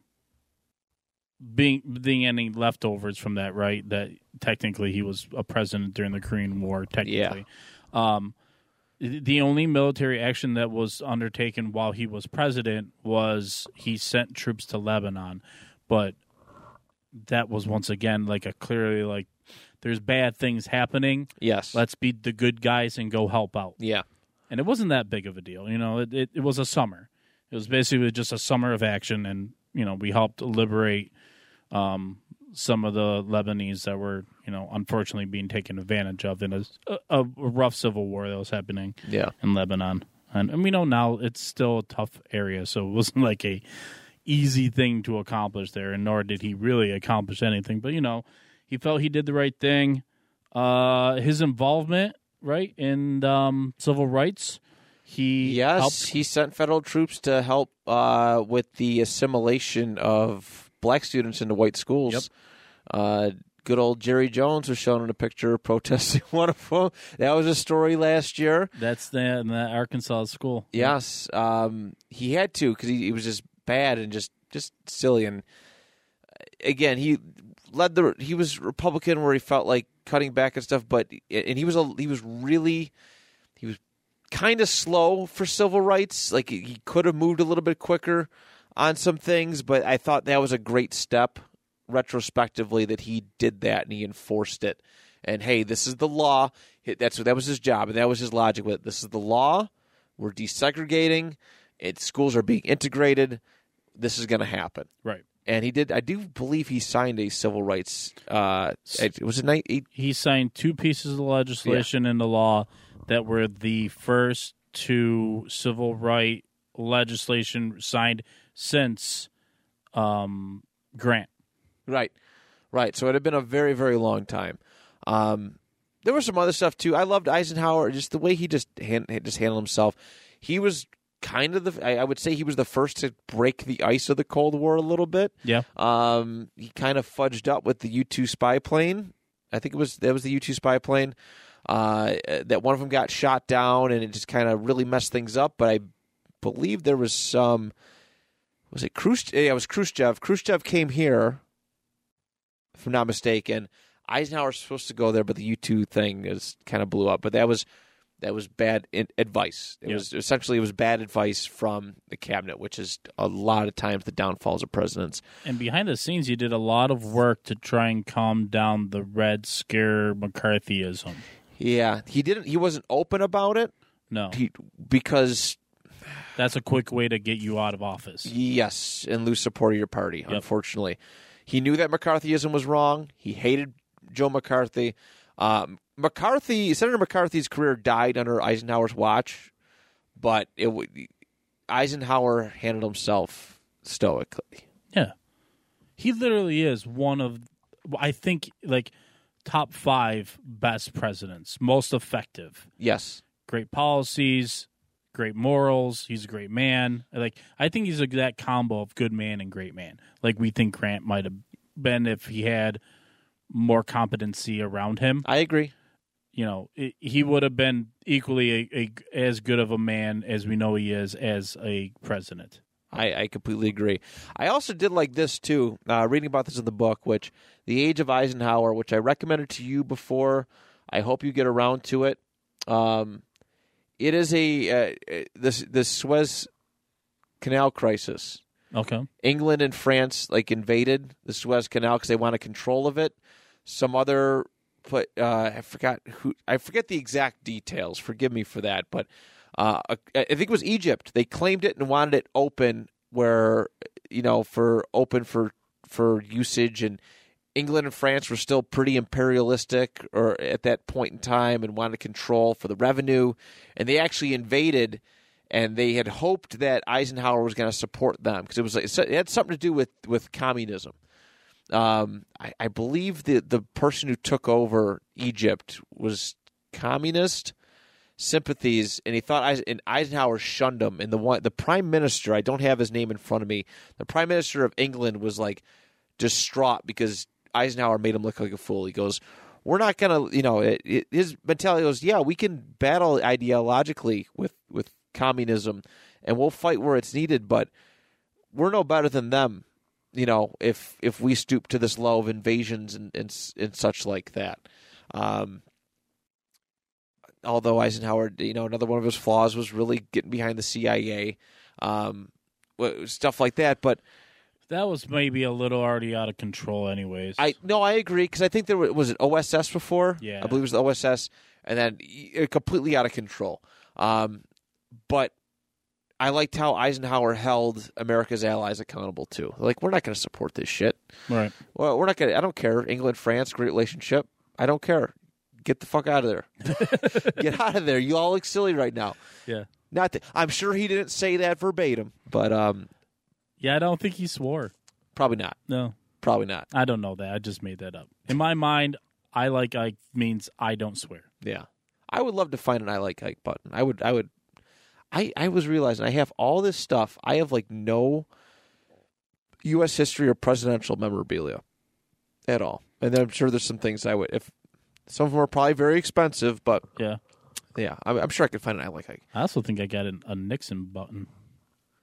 He would have been so great if Watergate didn't happen. Dude. He would have been a top 10 president. He's not on my list, but he was there between Washington, Jefferson, the last couple slots. I was trying to figure out if you don't know the most asinine thing that happened with him that doesn't make any sense in my head, and that's why I'm saying it's asinine. He created the EPA. A Republican created the EPA that a lot of other Republicans hated. They cut it down constantly as much as they can now. Yeah. So it's when I found that out, I'm like, that's crazy. And he installed a lot of really good policies. Made headway with China. He only lost to JFK. Oh, yeah. He was the first sitting president to go there. Yeah. Yeah. If it wasn't for the invention of the television and being utilized, across more TVs, he probably wins that election because he loses that debate because he looks so awful compared to the handsome JFK. Yeah. Yeah, no, for sure. Refused any sort of makeup for television. He wouldn't put makeup on. So he's up there and he's just like sweating bullets and stuff like that. And this looks awful. Yeah, JFK just destroyed him. But all right, so there are number fours. What do you got for number three, bud? Here's where Grant comes in. Very good. Not a lot more to add on to what we've already said and what you've already said, but the reason that I've always liked Grant was I like the presidents that rise up to the toughest challenges, and his challenge was tougher than any other because he had a person ahead of him in Johnson that was in a lot of ways was undermining a lot of the movement that Lincoln had set out of, you know, how Reconstruction should be handled and the policies that needed to be enforced. How about this? Let's say Johnson wasn't Johnson and he was more like Lincoln, right? And therefore he gets assassinated too. And there has to be more of a brand new election. Yes, somebody would have been president, but there would have been more of a brand new election where you had a guy step in that would have been taking on brand new policies. A guy like Grant stepping in earlier would have been so much beneficial to the country because he had an idea of how to continue to attack after the war was over. Yes. We already mentioned it in the saying that the KKK, you know, we're coming up on the holiday of Juneteenth, which is the celebration of the last town to be liberated of slaves. They had no idea that the war was over. Right. They're starting to. Which, again, this is something I knew nothing about until like 5 years ago. Me neither. Shameful. And this happens under Grant. It is because of Grant that this happens, that they're liberated, right? I'm pretty sure on this. Yeah. And then the other thing that I like, so the last hotbed of the early part of the KKK was in Arkansas. Fast forward 100 years later, JFK's in office, or even, I guess, Ike too then. Arkansas and that part of Texas is still one of the most racially divided parts of the country. Right. So in my head, I always think, like, what could have changed if you had such a face, such a name, such a presence like Grant, if he could have got his hands on Reconstruction and be part of that earlier on, how much better off things would have been. I agree. I do have to correct. It was General Gordon Granger on June 19th, 1865, who proclaimed freedom for slaves in Texas, but... Johnson? Yeah, that would have been Johnson. Okay. It would have been Johnson. It's not like he ordered it. No. But it didn't become like a national holiday until 2021. So, but yeah, I mean, obviously Grant was the guy in military. Not trying to take anything away from Granger here, but yeah, Grant had a finger on the pulse of the way it should have been. Johnson was a detriment to Reconstruction. If Grant could have succeeded Lincoln almost immediately, it would have been fine. The South actually respected Grant. Despite philosophical differences, they respected Grant for the way he carried himself during the Civil War. Like you said, honorable surrenders. We're not going to gloat that our brothers, our brothers, no matter how treasonous that they are, that they lost. We're not going to do that. We're not going to shove it in their face. We're trying to build humility. And yeah, it's humility, respect, and get the Union back together. And Grant is a really, really, really great one. The only bad thing that happened during that part was that, or during the Civil War towards the end, there was Grant allowing Sherman to do what he did. You know what I mean? Yeah. Just burning everything on his way as his march to the sea. Grant looked the other way. They're boys.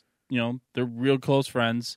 Got kind of rough towards the end there. Yes, it did. When he got president, it was really bad. Their relationship did not work anymore. But when they were still great supporters of each other, they knew each other from the Mexican Wars and stuff like that. But he just had to just say, I believe in Sherman, and he's going to go do this, and I know he's going to accomplish it. If he would have known exactly what Sherman was doing, I don't know exactly how you would have felt. Right. Because it was pretty rough on the civilians of the South. He put a lot of people in very dangerous situations. I wouldn't say he directly caused any civilian deaths, but he definitely didn't make it easy. But, you know, that's the side the South chose. They were on the wrong side of history, and we look like the good guys in all of it. Yeah. Because of it. For sure. For sure. That is a great choice, my friend. Yeah, and glad he made both of our lists. Again, if you didn't recommend the book and I didn't, you know, pick it up, I don't think he'd be, I don't know if he'd be on mine. Well, you know what spawned that history show. The History Channel had a mini-series on him. Oh, I think you mentioned that. I think Johnny watched it, too. He got like a free month or something of History Channel. And he got like History Channel Online. Yeah, or something. he's been holding it over our heads forever. He's very proud of it. Very proud of it. But watch that. If you're not in the books, watch the Grant docu series from History Channel. Okay, it was amazing. Yeah, I gotta watch. I listen to stuff on YouTube all the time. I gotta start watching more documentaries though. All right, my number 3. I'm stuck because I don't know who to put where. I have 3. Like I have one. Like, duh, he's like a top. He's a great all the time. And there's 2 that are kind of like, where do I put him? Do I do favoritism? I guess it doesn't matter. All right, I guess it really doesn't matter. I'm going to place. Now this one is he's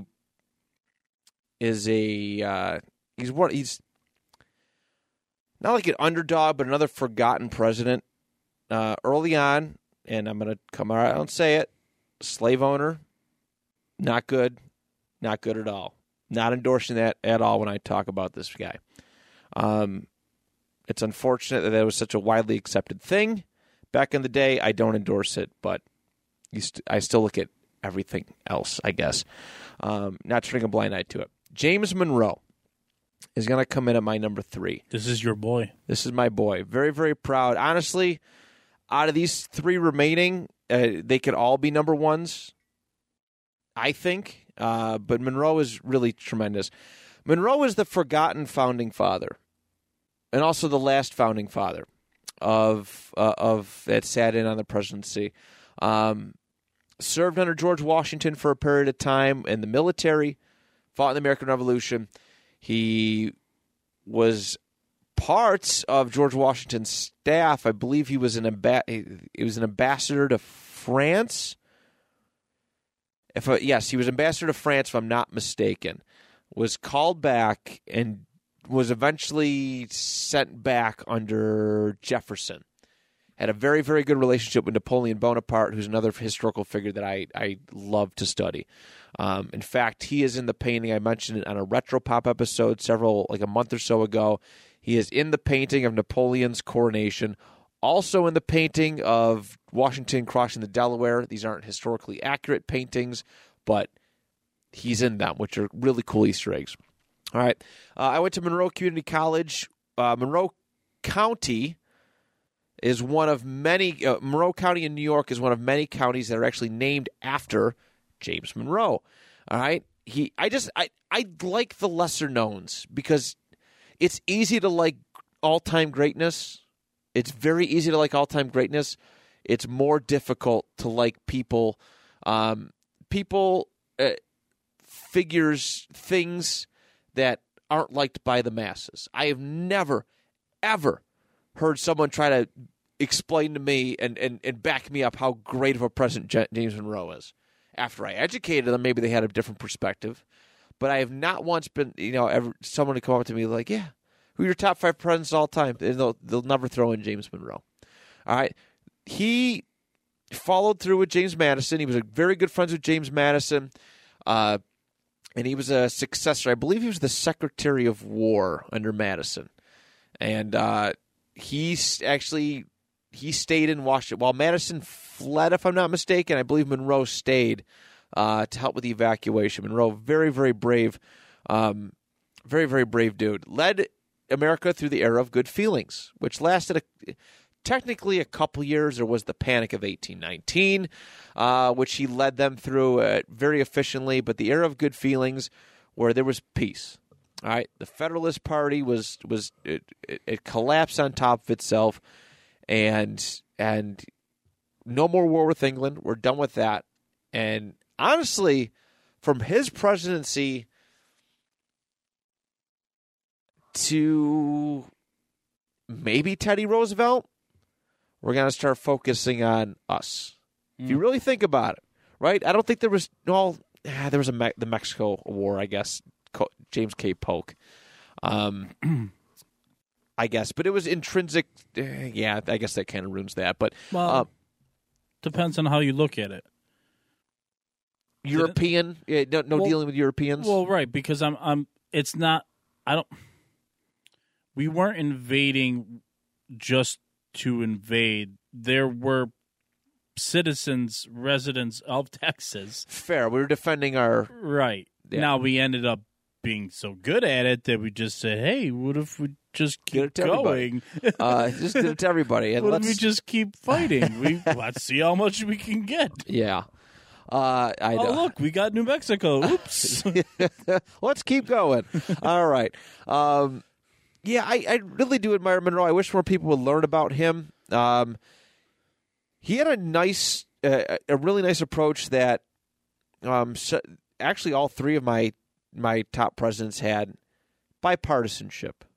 All right, except he took inspiration from George Washington, who I'm pretty sure hated James Monroe at the time of his death. I don't know why, just wasn't satisfied with his work, but he had a bipartisan cabinet, essentially, just people with different views. Yeah, he wanted North and South. He wanted people from all different various beliefs to have put forward the best possible presidency, which I love, and it's stuff that I wish we go back to instead of, I'm not doing this because they're on that side, which is a thing that happens in Congress and stuff today. He is also the second president ever to be unanimously elected. Ran unopposed in his second election in 1820. Not a soul. I think Quincy Adams got like an electoral vote, but Quincy Adams wasn't running against him. I think he got one from his home state. Monroe, like many others, knew that slavery was wrong. All right. His fault is that he kicked the can down the road for future presidents to do, but he did with what he could for the time. I that's the way I want to view it. All right, the country was basically ready for civil war since the split from Britain. Did Missouri become a state under him? The Missouri Compromise was under Monroe, right? Which I believe was the 38th parallel. I think I got that right. That sounds right. But he tried to balance things out, I guess, tough thing to do. Again, you don't want to be the president that leads. That's why I hold Lincoln in such regard. But you don't want to be the president that divides the country, like it separates it. Trust me, when you hear about the Continental Congress and or trying to get the Declaration of Independence ready to go, the South was ready to secede before we even became a country. They're ready, which is crazy. He created an American Colonization Society where freed slaves, due to biases and obviously, racist people and just people not ready to accept African Americans as on equal footing. He created an American Colonization Act where he actually sent freedmen, freed peoples, to, I believe it's Liberia, where he gave them a fresh start to kind of be on their own.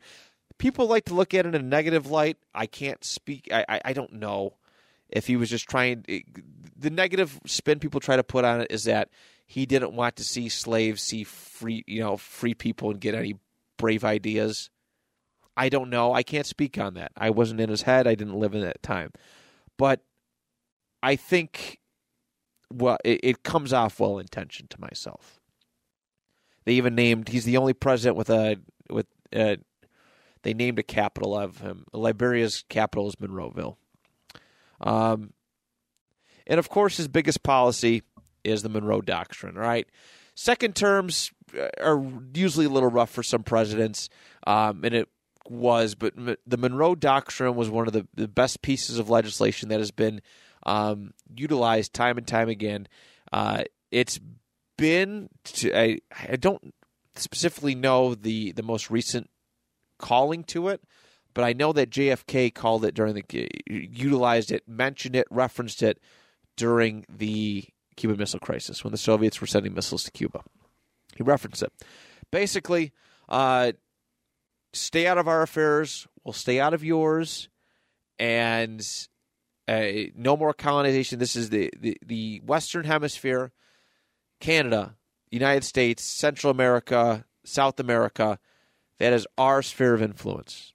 No more European colonization. He actually helped expedite Russia out of Oregon. Britain stayed in Canada, but basically he was implying no new colonization over here. And he actually ended up recognizing a few South American countries. Like, he acknowledged them on the world stage after they had fought back for, from colonization, which is really cool. I know Simone Bolivar. I'm pretty sure it was him, was really, really overjoyed that Monroe recognized, our country. So, I love Monroe. I love the idea of everybody leaving everybody alone. I think it's really great. And there's so much stuff that happens right now. We're sending billions and trillions of dollars to places, and we have our own problems here. And I feel like you can't take care of when you break down the psychology. You can't take care of other people until you take care of yourself. And I feel like Monroe set us on a course of that for a while. It obviously led to the Civil War, but we handled our shit eventually. It's not his fault though, because James Madison, the guy I already have on my list, he was closer to it, and he didn't do anything about it either. Right. So I love Monroe. Criminally underrated. He kind of ranks out depending on there's a C-SPAN actually does a presidential ranking. They rank him on different categories. He's kind of in like the middle tier. He's in like the 20s, 21, something like that in various categories. But I've always admired Monroe because he is forgotten. He's an underdog.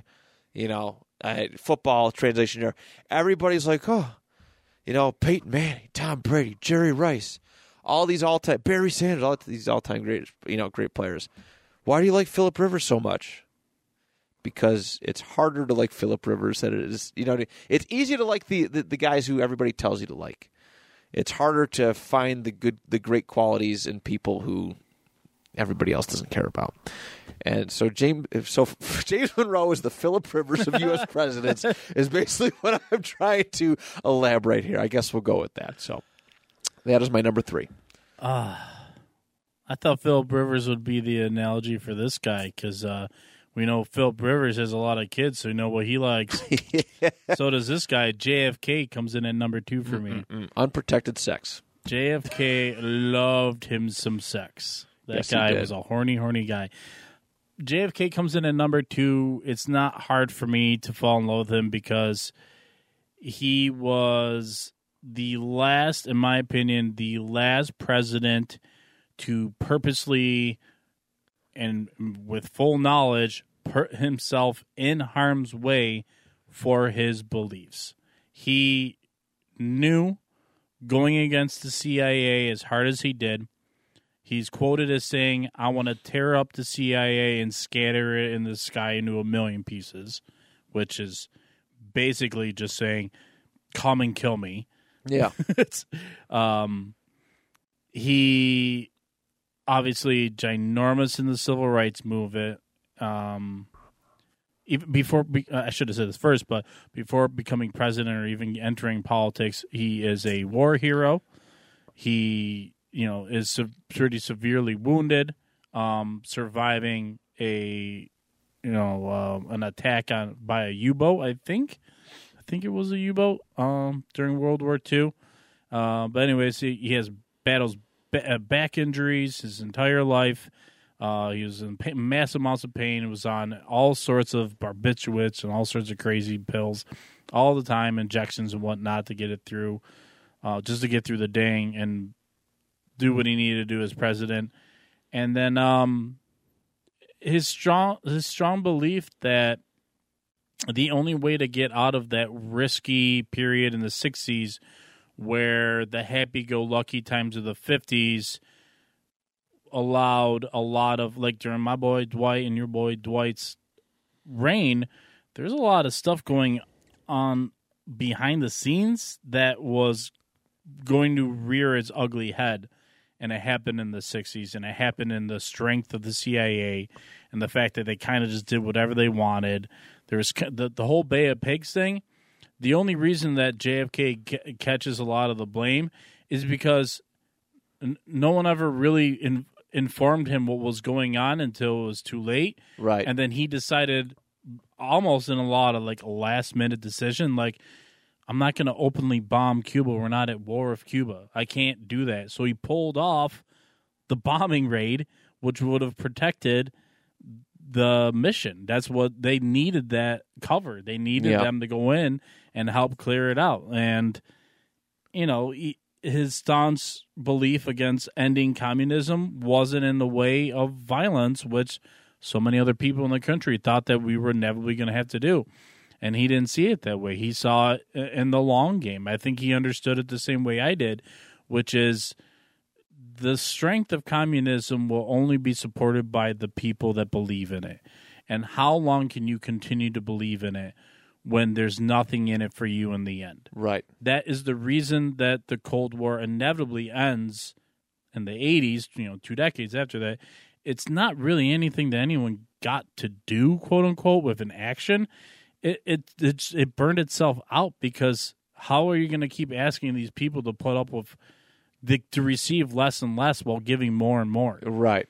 So it was kind of like a burning the candle at both ends kind of thing. Yes. It's just like you can't do that. And you already said with the the missile crisis of just kind of being like playing this ultimate game of chicken, and the fact that he had phone conversations, the secret conversations with the Soviet leader at the time. Yeah. No one knew about that. It didn't come out until after JFK was dead. It didn't come out for many years after that. They were actually on the phone quite a bit talking to each other, and they were the ones that were really kind of keeping all the sparks from flying. Yes. So JFK, coolest voice. Actually, I think Barack Obama's got the coolest presidential voice ever. He does have a really nice and enjoyable voice to listen to. Yeah, but JFK's right up there. Yeah. I love him, man. I do. I mentioned him earlier. He was my number 10.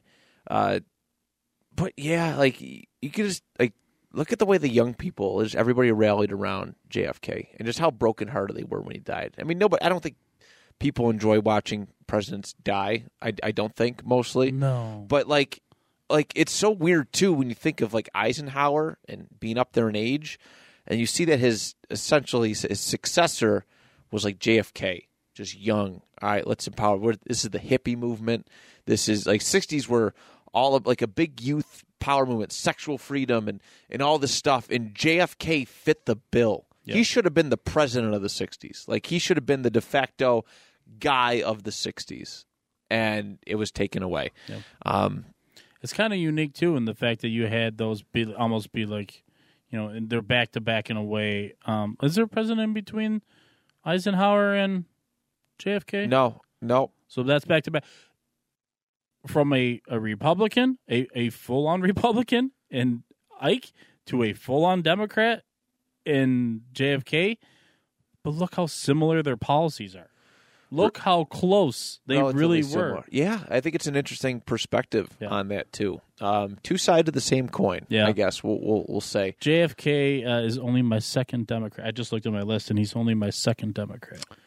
I had two myself, two officially, FDR. Right? JFK and FDR. Yep, same for me. That's what I got. Primarily Republican, but some of my Republicans are a little bit more on the progressive side, which is... Well, then it gets flipped. Again, it gets weird. It gets flipped in the... I actually just read it in the book about my next guy that I'm reading right now, about how when Lyndon B. Johnson signed the Civil Rights Act, he said, he straight out said, I think we just gave the Republicans the South for the next couple decades. He said that after it. So... He had a huge hog on that guy. Lyndon? Massive wing. Yeah. He had a puss on his face when he signed off on it. But yeah, he's kind of a dick. He might be the biggest dick president. Just like an asshole to deal with. Possibly. That'd be a good list. The top 10 dicks for president. He liked to talk to the reporters while taking a piss on the lawn in the White House. Is that it? Wait, that's really a thing? He would go out. Oh, I need to redo my list then. And he would use his ginormous penis as like a intimidating factor. Honestly, he would whip it out on people. All right, George Washington is out of my list. I'm going to Lyndon B. Johnson up next. No, I'm just kidding. All right, Washington's out and Nixon's in for me. Yeah. All right, so my number two, I'm comfortable saying this. I've had some like. I'm not going to go into detail, but my number two is my most recent president on here, and a guy who. To me, represented the fun, I guess, of the 1980s. All right? It's weird saying this out loud. All right, so the 1980s, in my opinion, was the greatest decade. All right, I didn't live it, but the best video games, the best movies. Cocaine was in its purest form. All right, it was really early on.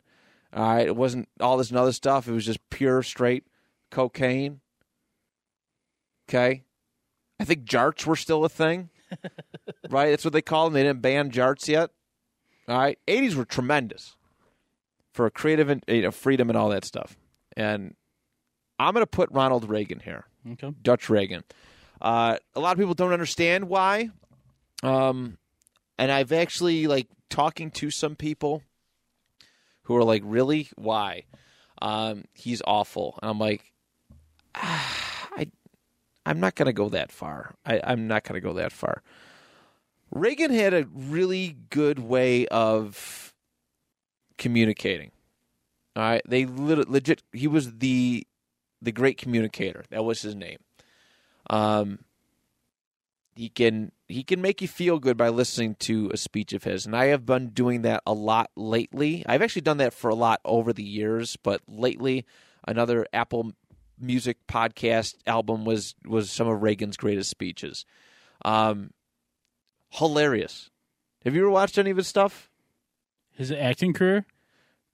Well, that wasn't so great. But his I know you said hilarious and Reagan's. I took a shot at his acting career. Oh, it wasn't. Well, that was pretty bad. He was proud of it, but it wasn't great. No, not great. Not a great actor.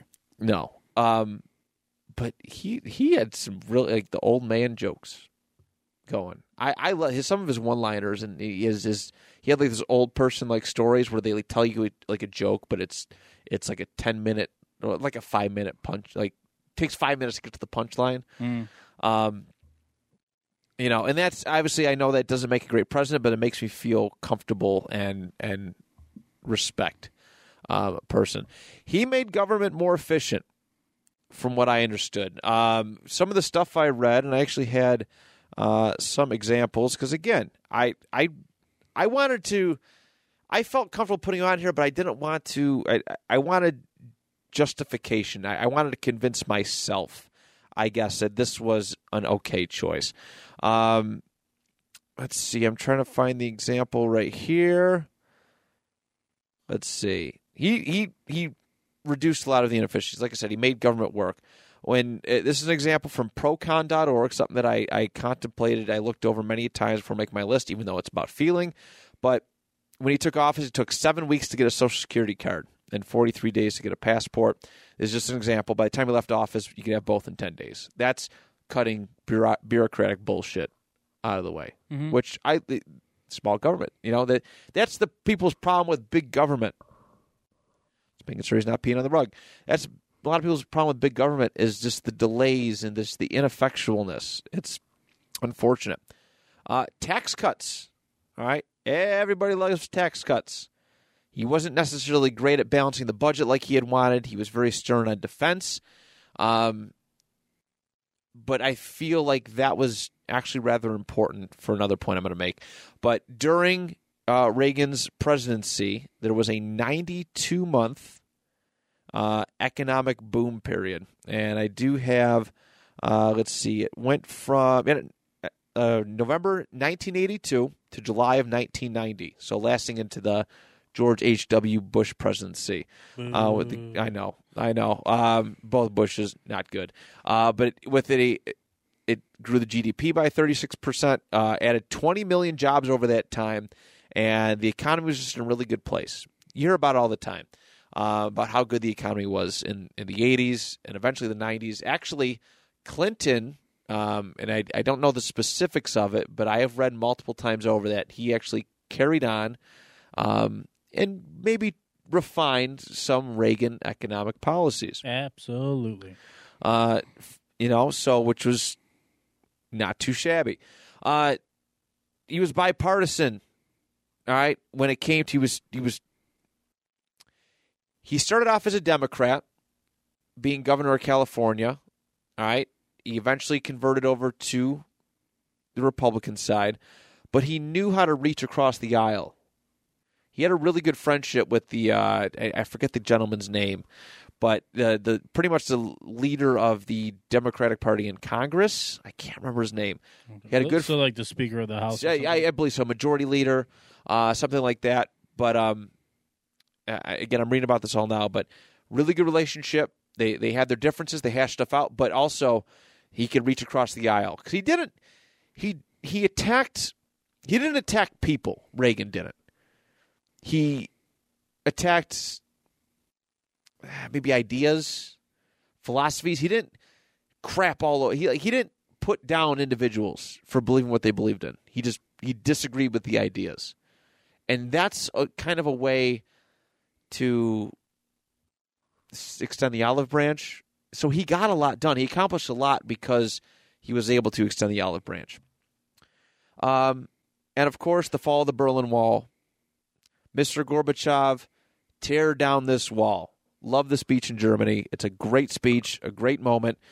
And this is why I I mentioned the tax cuts, but he didn't want to reduce, confining government, efficient spending, but he didn't want to reduce defense.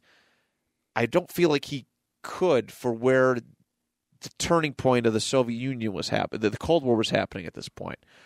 Things were starting to fall apart of the cracks, and actually, I would say that the Soviet Union was pretty strong in a lot of things in the 70s, because Detente, Jimmy Carter, great man, not a great president.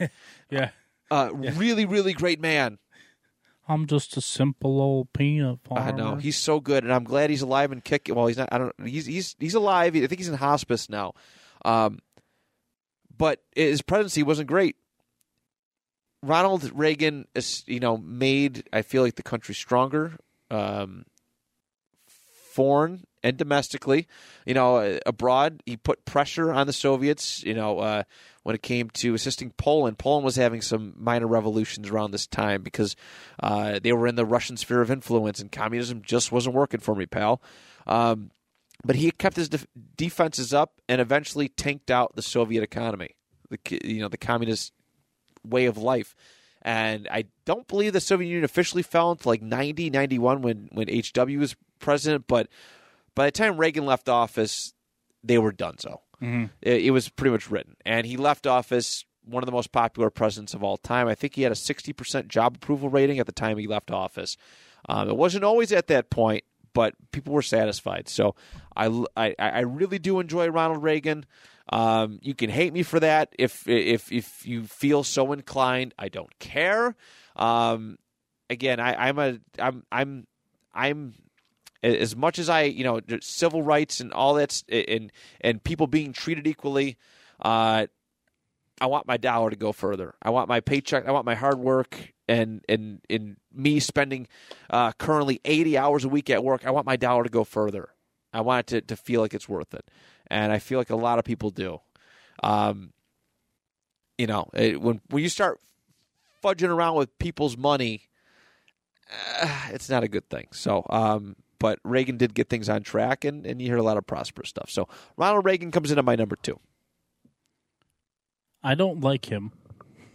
And that's, yeah, and you're entitled to that. But I was interested to hear the things that, because you told me that he was probably going to be on the list. Yeah. And I was curious to hear what it was that you liked about him. And all those things are 100% justified. Yeah. 100%. They're dealt in facts. Iran-Contra, real bad. Real bad. Yeah, but then George H. Bush, he has his hands in that too. So it's not like... Yeah. And listen, everybody's done it. Joe Biden literally just traded... The basketball player for an arms dealer. If you want to be mad at him, be mad at Oliver North, man. Yeah. Like it's yeah.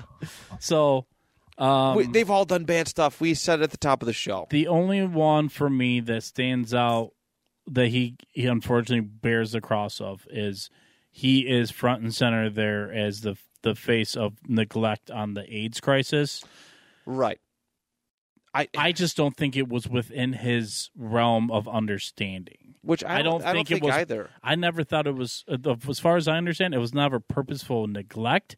It's just not. What can I do? Well, it's not in his It's not in his wheelhouse, man. Right. Like, it sucks, and maybe another president does better. Clinton, point him out. Clinton did better towards it and bringing attention, but they were calling for it. And again, this is from videos and historical stuff. That's the corporations and stuff.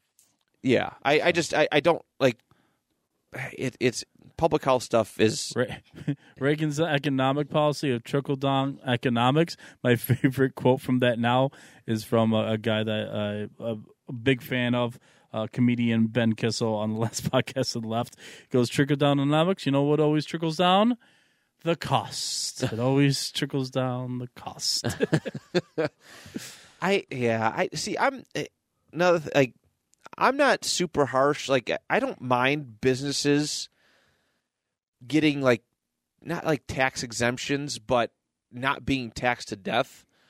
I don't mind that because that means job opportunities for people. I wish those businesses paid more. It's all about the morality of the people that own the companies. That's anyways. True too. That's not the president's job. Correct. It's not his job to be the morality compass for all the corporations. Like, we live in an oligarchy now. I don't know if anyone understands this, but it's not Reagan's fault. You know whose fault actually it is now that it's going to be worse than it ever has been? The Supreme Court. Who allowed corporations now to basically become equal to voters, normal citizens. So, you know, everyone's got their own hand in what we get mad about. And I would definitely say that while I don't hate anyone like that we've talked about, and definitely not Reagan.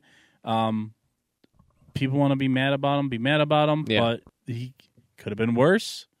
There's a lot of presidents that have been worse. No, for sure.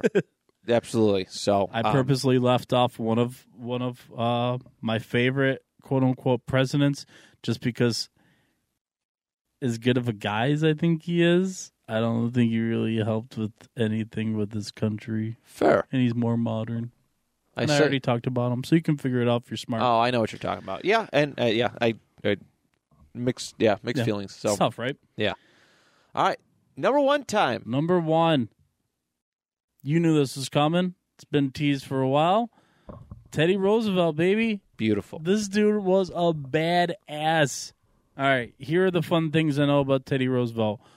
One, while he was in office, he called all the major football collegiate programs in the nation. They were mostly made up of Ivy League schools at the time because that's where it started. And he brought them all in, and he sat them down, maybe in the Oval Office. I don't know if that existed then, but he sat them all down, and he was like, guys, we got to talk. Now, you know me. I'm a mountain man, right? I like to explore. I'm rugged. I'm tough. I was part of the Rough Riders, right? You know what I mean? I was a badass. And when it came to the army, you know, he lost sight or partial sight in one eye from going to Africa and participating in something called African stick fighting. Okay, but he called all these schools together and said, we had way too many freaking deaths in football last year. Yeah. We have to do something. Yeah.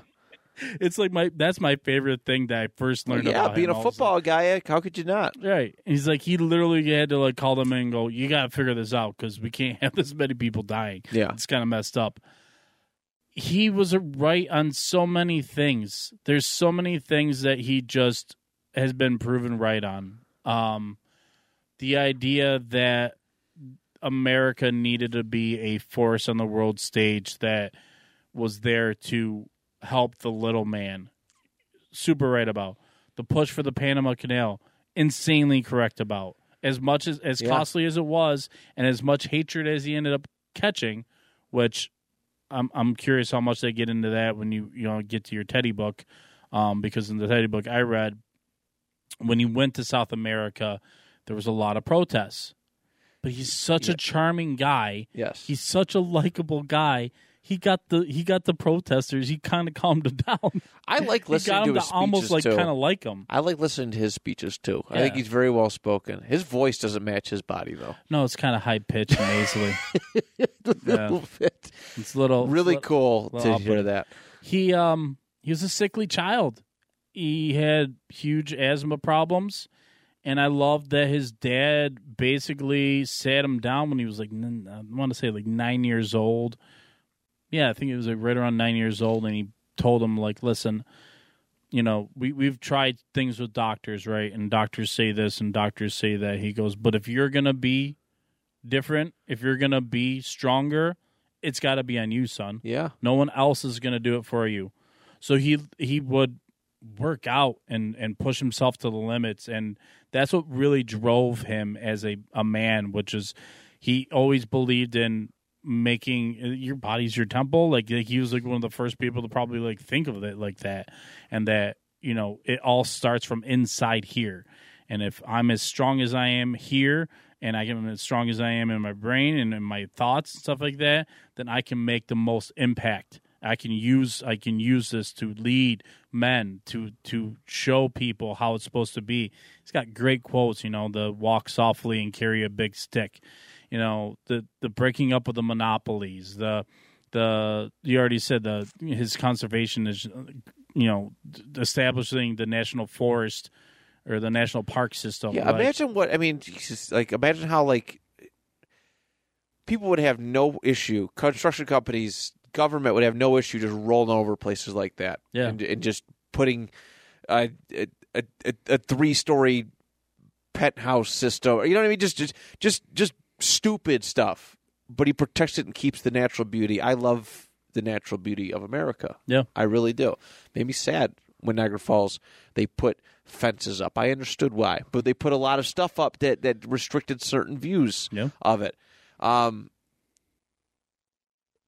Teddy, I don't know why I went on that tangent, but yeah, you're right though. Teddy helped preserve the natural beauty of the United States of America. And there is a lot of beauty here, whether it be our rivers, mountains, forests, and again some of the wildlife that lives here. And Teddy played a massive part in that. Yep. And then, you know, the teddy bear's named after him. Yeah. Well, that's cute. Yeah. Absolutely. Again, I said it earlier. How many billions of children have played with teddy bears over their lifetime? Exactly. And then I guess the last thing that like really drove home to me of how important a man he was, not just a president, but I look at like what his sons accomplished. His sons were remarkably accomplished. Yeah. You know, his firstborn son moves out to South America, and he helps, you know, build all these dams and stuff like that, and like very hazardous conditions. And then his name, the namesake, you know, is Teddy Jr. He goes out, participates in World War II. I was telling you about that. He was there at D-Day.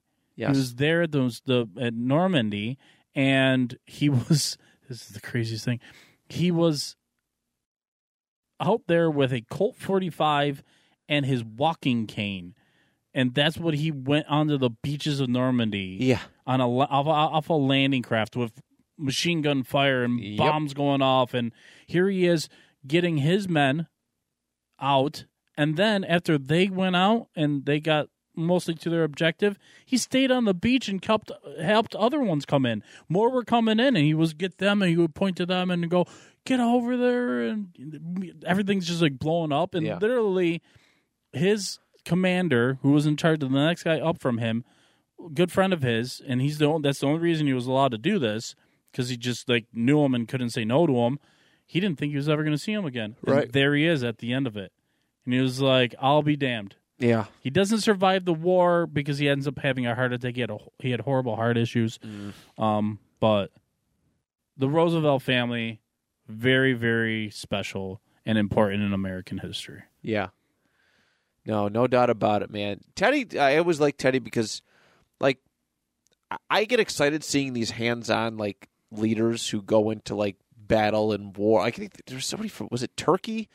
It was, like, their president or something that was out there, like, fighting. So, I a couple years ago. But Teddy got out there. He got down and dirty. He would never tell the guys, you know, he would never tell people to do something that he wasn't willing to do himself. Yeah. And that's the mark of a great leader to me. So. Yep. I love it, and Teddy, we had mostly matching lists, obviously different spots and stuff, but really, really great.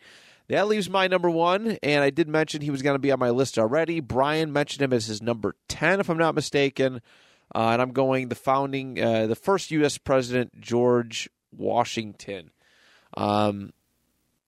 You know, being original is being the originator, being the first of something is like it's enormous pressure. You made a good point. They wanted him to be king, and he goes, "No, you know, I don't want that. I want to be president." And the title is, you know, presidency. We're going to do these terms. And he did his damnedest to keep the country united. You know, there was still, it was divided, North and South, loyalists and, you know, people, again, the British sympathizers and the French sympathizers. He did his best. He kept people around him. And again, this is the divide that's always been there. Like, we think that being divided is like this new concept, but it's been around for ages. People just can't, like, can't find that middle ground. It's that. And he dealt with it in his own cabinet. All right. He ruled to his best ability.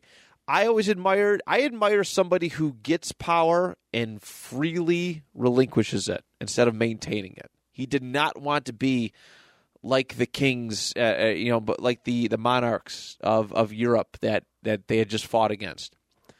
You know, he did it with, he was in charge of the Continental Army, and people who have that kind of power, like, it's so weird, but it's like a weird thing to say or think about, but people like that, they don't like to yield that power. They keep that authority. He willingly went to, I think it was Philadelphia at the time where the Continental Congress was, and said, hey, I'm giving this back to Congress, right? I don't want this power anymore. I'm going back to be a private citizen.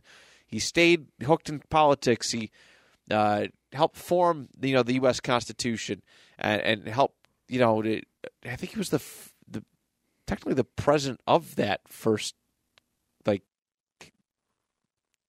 constitutional planning delegate. I don't know what the hell the word is for it, but he was the guy in charge of it. People looked up to him. The Whiskey Rebellion, even though he trusted Alexander Hamilton with this thing, but they raised taxes on whiskey and stuff like that. But the Whiskey Rebellion laid down their arms because George Washington just showed up. All right, and that shows you the kind of immense pull and power. And then, of course, after his 2 years were done, he says, I don't want this anymore. I'm going to go live out the last days of my life as a private citizen. He could have kept going until he died. He only died. He passed away 3 years later. I believe from pneumonia and a bunch of other issues, but Washington is tremendous. And I again, aside from the slavery, which I don't condone, it was common thought at the time. It's just so weird to think about owning human beings. But, you know, I don't use that against Washington. He didn't do anything to help the cause. Well, he did free, I think. Did he free us as slaves at the end for when he died? I honestly don't know. I can't recall. He might have freed like one of his slaves, but he. I read the book. Ron Chernow, he did the Grant book too. He had empathy for them, but they made him money. I guess I don't know. I'm not going to try and justify it or spin it any way. It's not good. But noble man, noble leader, and it is my number one. So there it is. Is there anything you want to add? Do we have about 5 minutes to rattle off our favorite pop culture presidents? We do. We certainly do. So Brian mentioned this before about doing like a Mount Rushmore of pop culture presidents. And yeah, I'm really excited. I'm actually really excited to do this. So how about you kick us off with your four? Yeah, let's go first with Jack Nicholson. From his portrayal of President Dale in, not portrayal, but he was President Dale in Mars Attacks. If anyone's seen that, great movie. He's on mine. He's on mine as well. Harrison Ford is President James Marshall in Air Force One, which is another fantastic movie. All these have themes. Terry Crews as the one and only Dwayne Elizondo, Mountain Dew, Herbert Camacho from Idiocracy.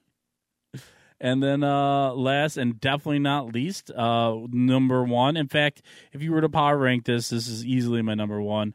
Bill Pullman, Independence Day, President Thomas J. Whitmore. Yeah, I have all those except the only one I don't have was Terry Crews. I actually put...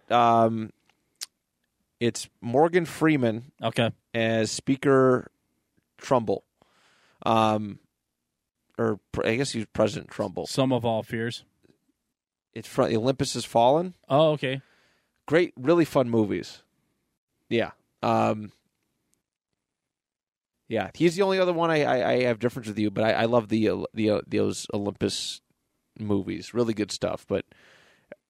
Morgan Freeman's been president in like two different movies. Yeah. What a tremendous actor, too. And Martin Sheen, two different. He was West Wing, right? He was president in West Wing, and my wife told me that before I headed out that he was in a movie which I can't remember. Huh. Where he's president. Interesting. He looks quite presidential. He does. He certainly does. Yeah.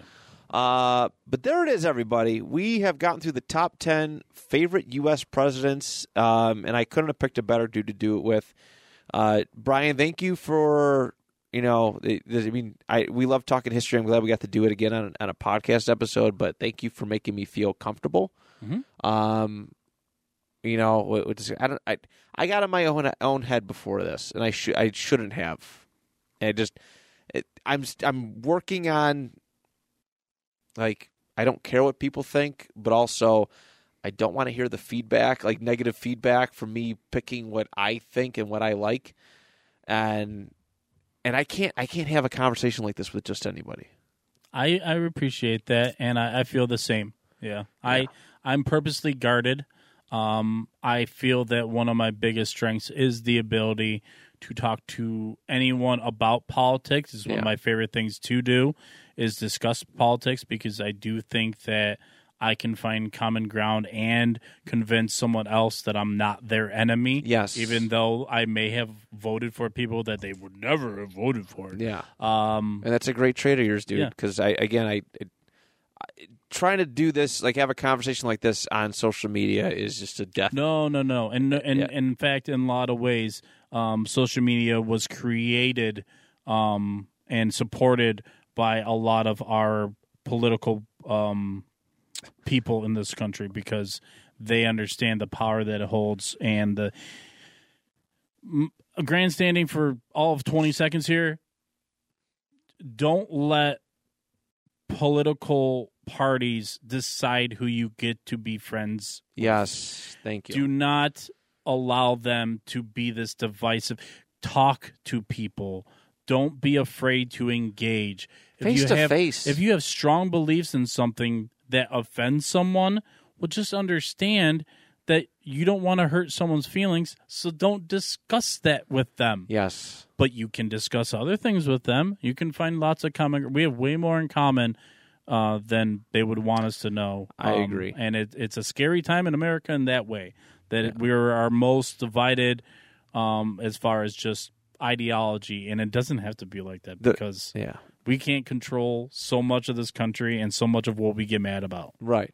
I agree. That's been a big part of my whole just self-therapy over the last 10 months now, 10, 11 months now, is controlling what you can control. Yep. You know, you can be mad at politics and a politician, but the only way you can change it is either A, you run yourself, or B, you vote. Outside of that, you know, that's all you can really do. Yep. And I've accepted that, and I live very, very happily, but no politician has any bearing on my happiness or basically on my emotions anymore. I'm very happy to have let that go. So thank you so much for listening to this one. This was probably my favorite podcast episode of all time, and maybe recency bias here, like Brian thought I would have with U.S. Grant on the list, but this was really nice to talk about. And again, I feel really, really good and relieved that I can finally have a discussion like this in podcast form. So once again, Brian, thank you, buddy. Thank you. To the listeners, Dan will be back next week. I hope. I haven't had it confirmed, but he'll have topic next week. And in 2 weeks, we'll get the color combinations list going. So make sure you check out Brian's other stuff, the Out of Tune podcast, once a month there, Crafting and Drafting, which is coming to an end in 2 weeks. I believe we're recording next week, but I think the episode is going to come out. I'm not sure when you're going to drop the episode. Is that it? That's it, man. That's it. Wrapping up the third season. It's crazy. I can't wait to be a part of season 4. I am thinking, though, you've been doing a lot of Mount Rushmores lately. Are you going to do a Mount Rushmore podcast? I'm not ready to. Oh, Area Grievous is too. Duh. Our Star Wars podcast. Which we just did Mount Rushmore in there, didn't we? We did. That's what I'm saying. Big Mount Rushmore guy. So you're thinking about it. Love my presidents. Yeah. Hey, Mount Rushmore. I thought about doing a Mount Rushmore podcast episode because it's kind of like this. It's kind of like Crafting and Drafting where you just pick the goats of whatever topic. So there's an idea for you. I like it. All right. Everybody, thank you so much. On behalf of Brian and I, till next time. Do you even exist?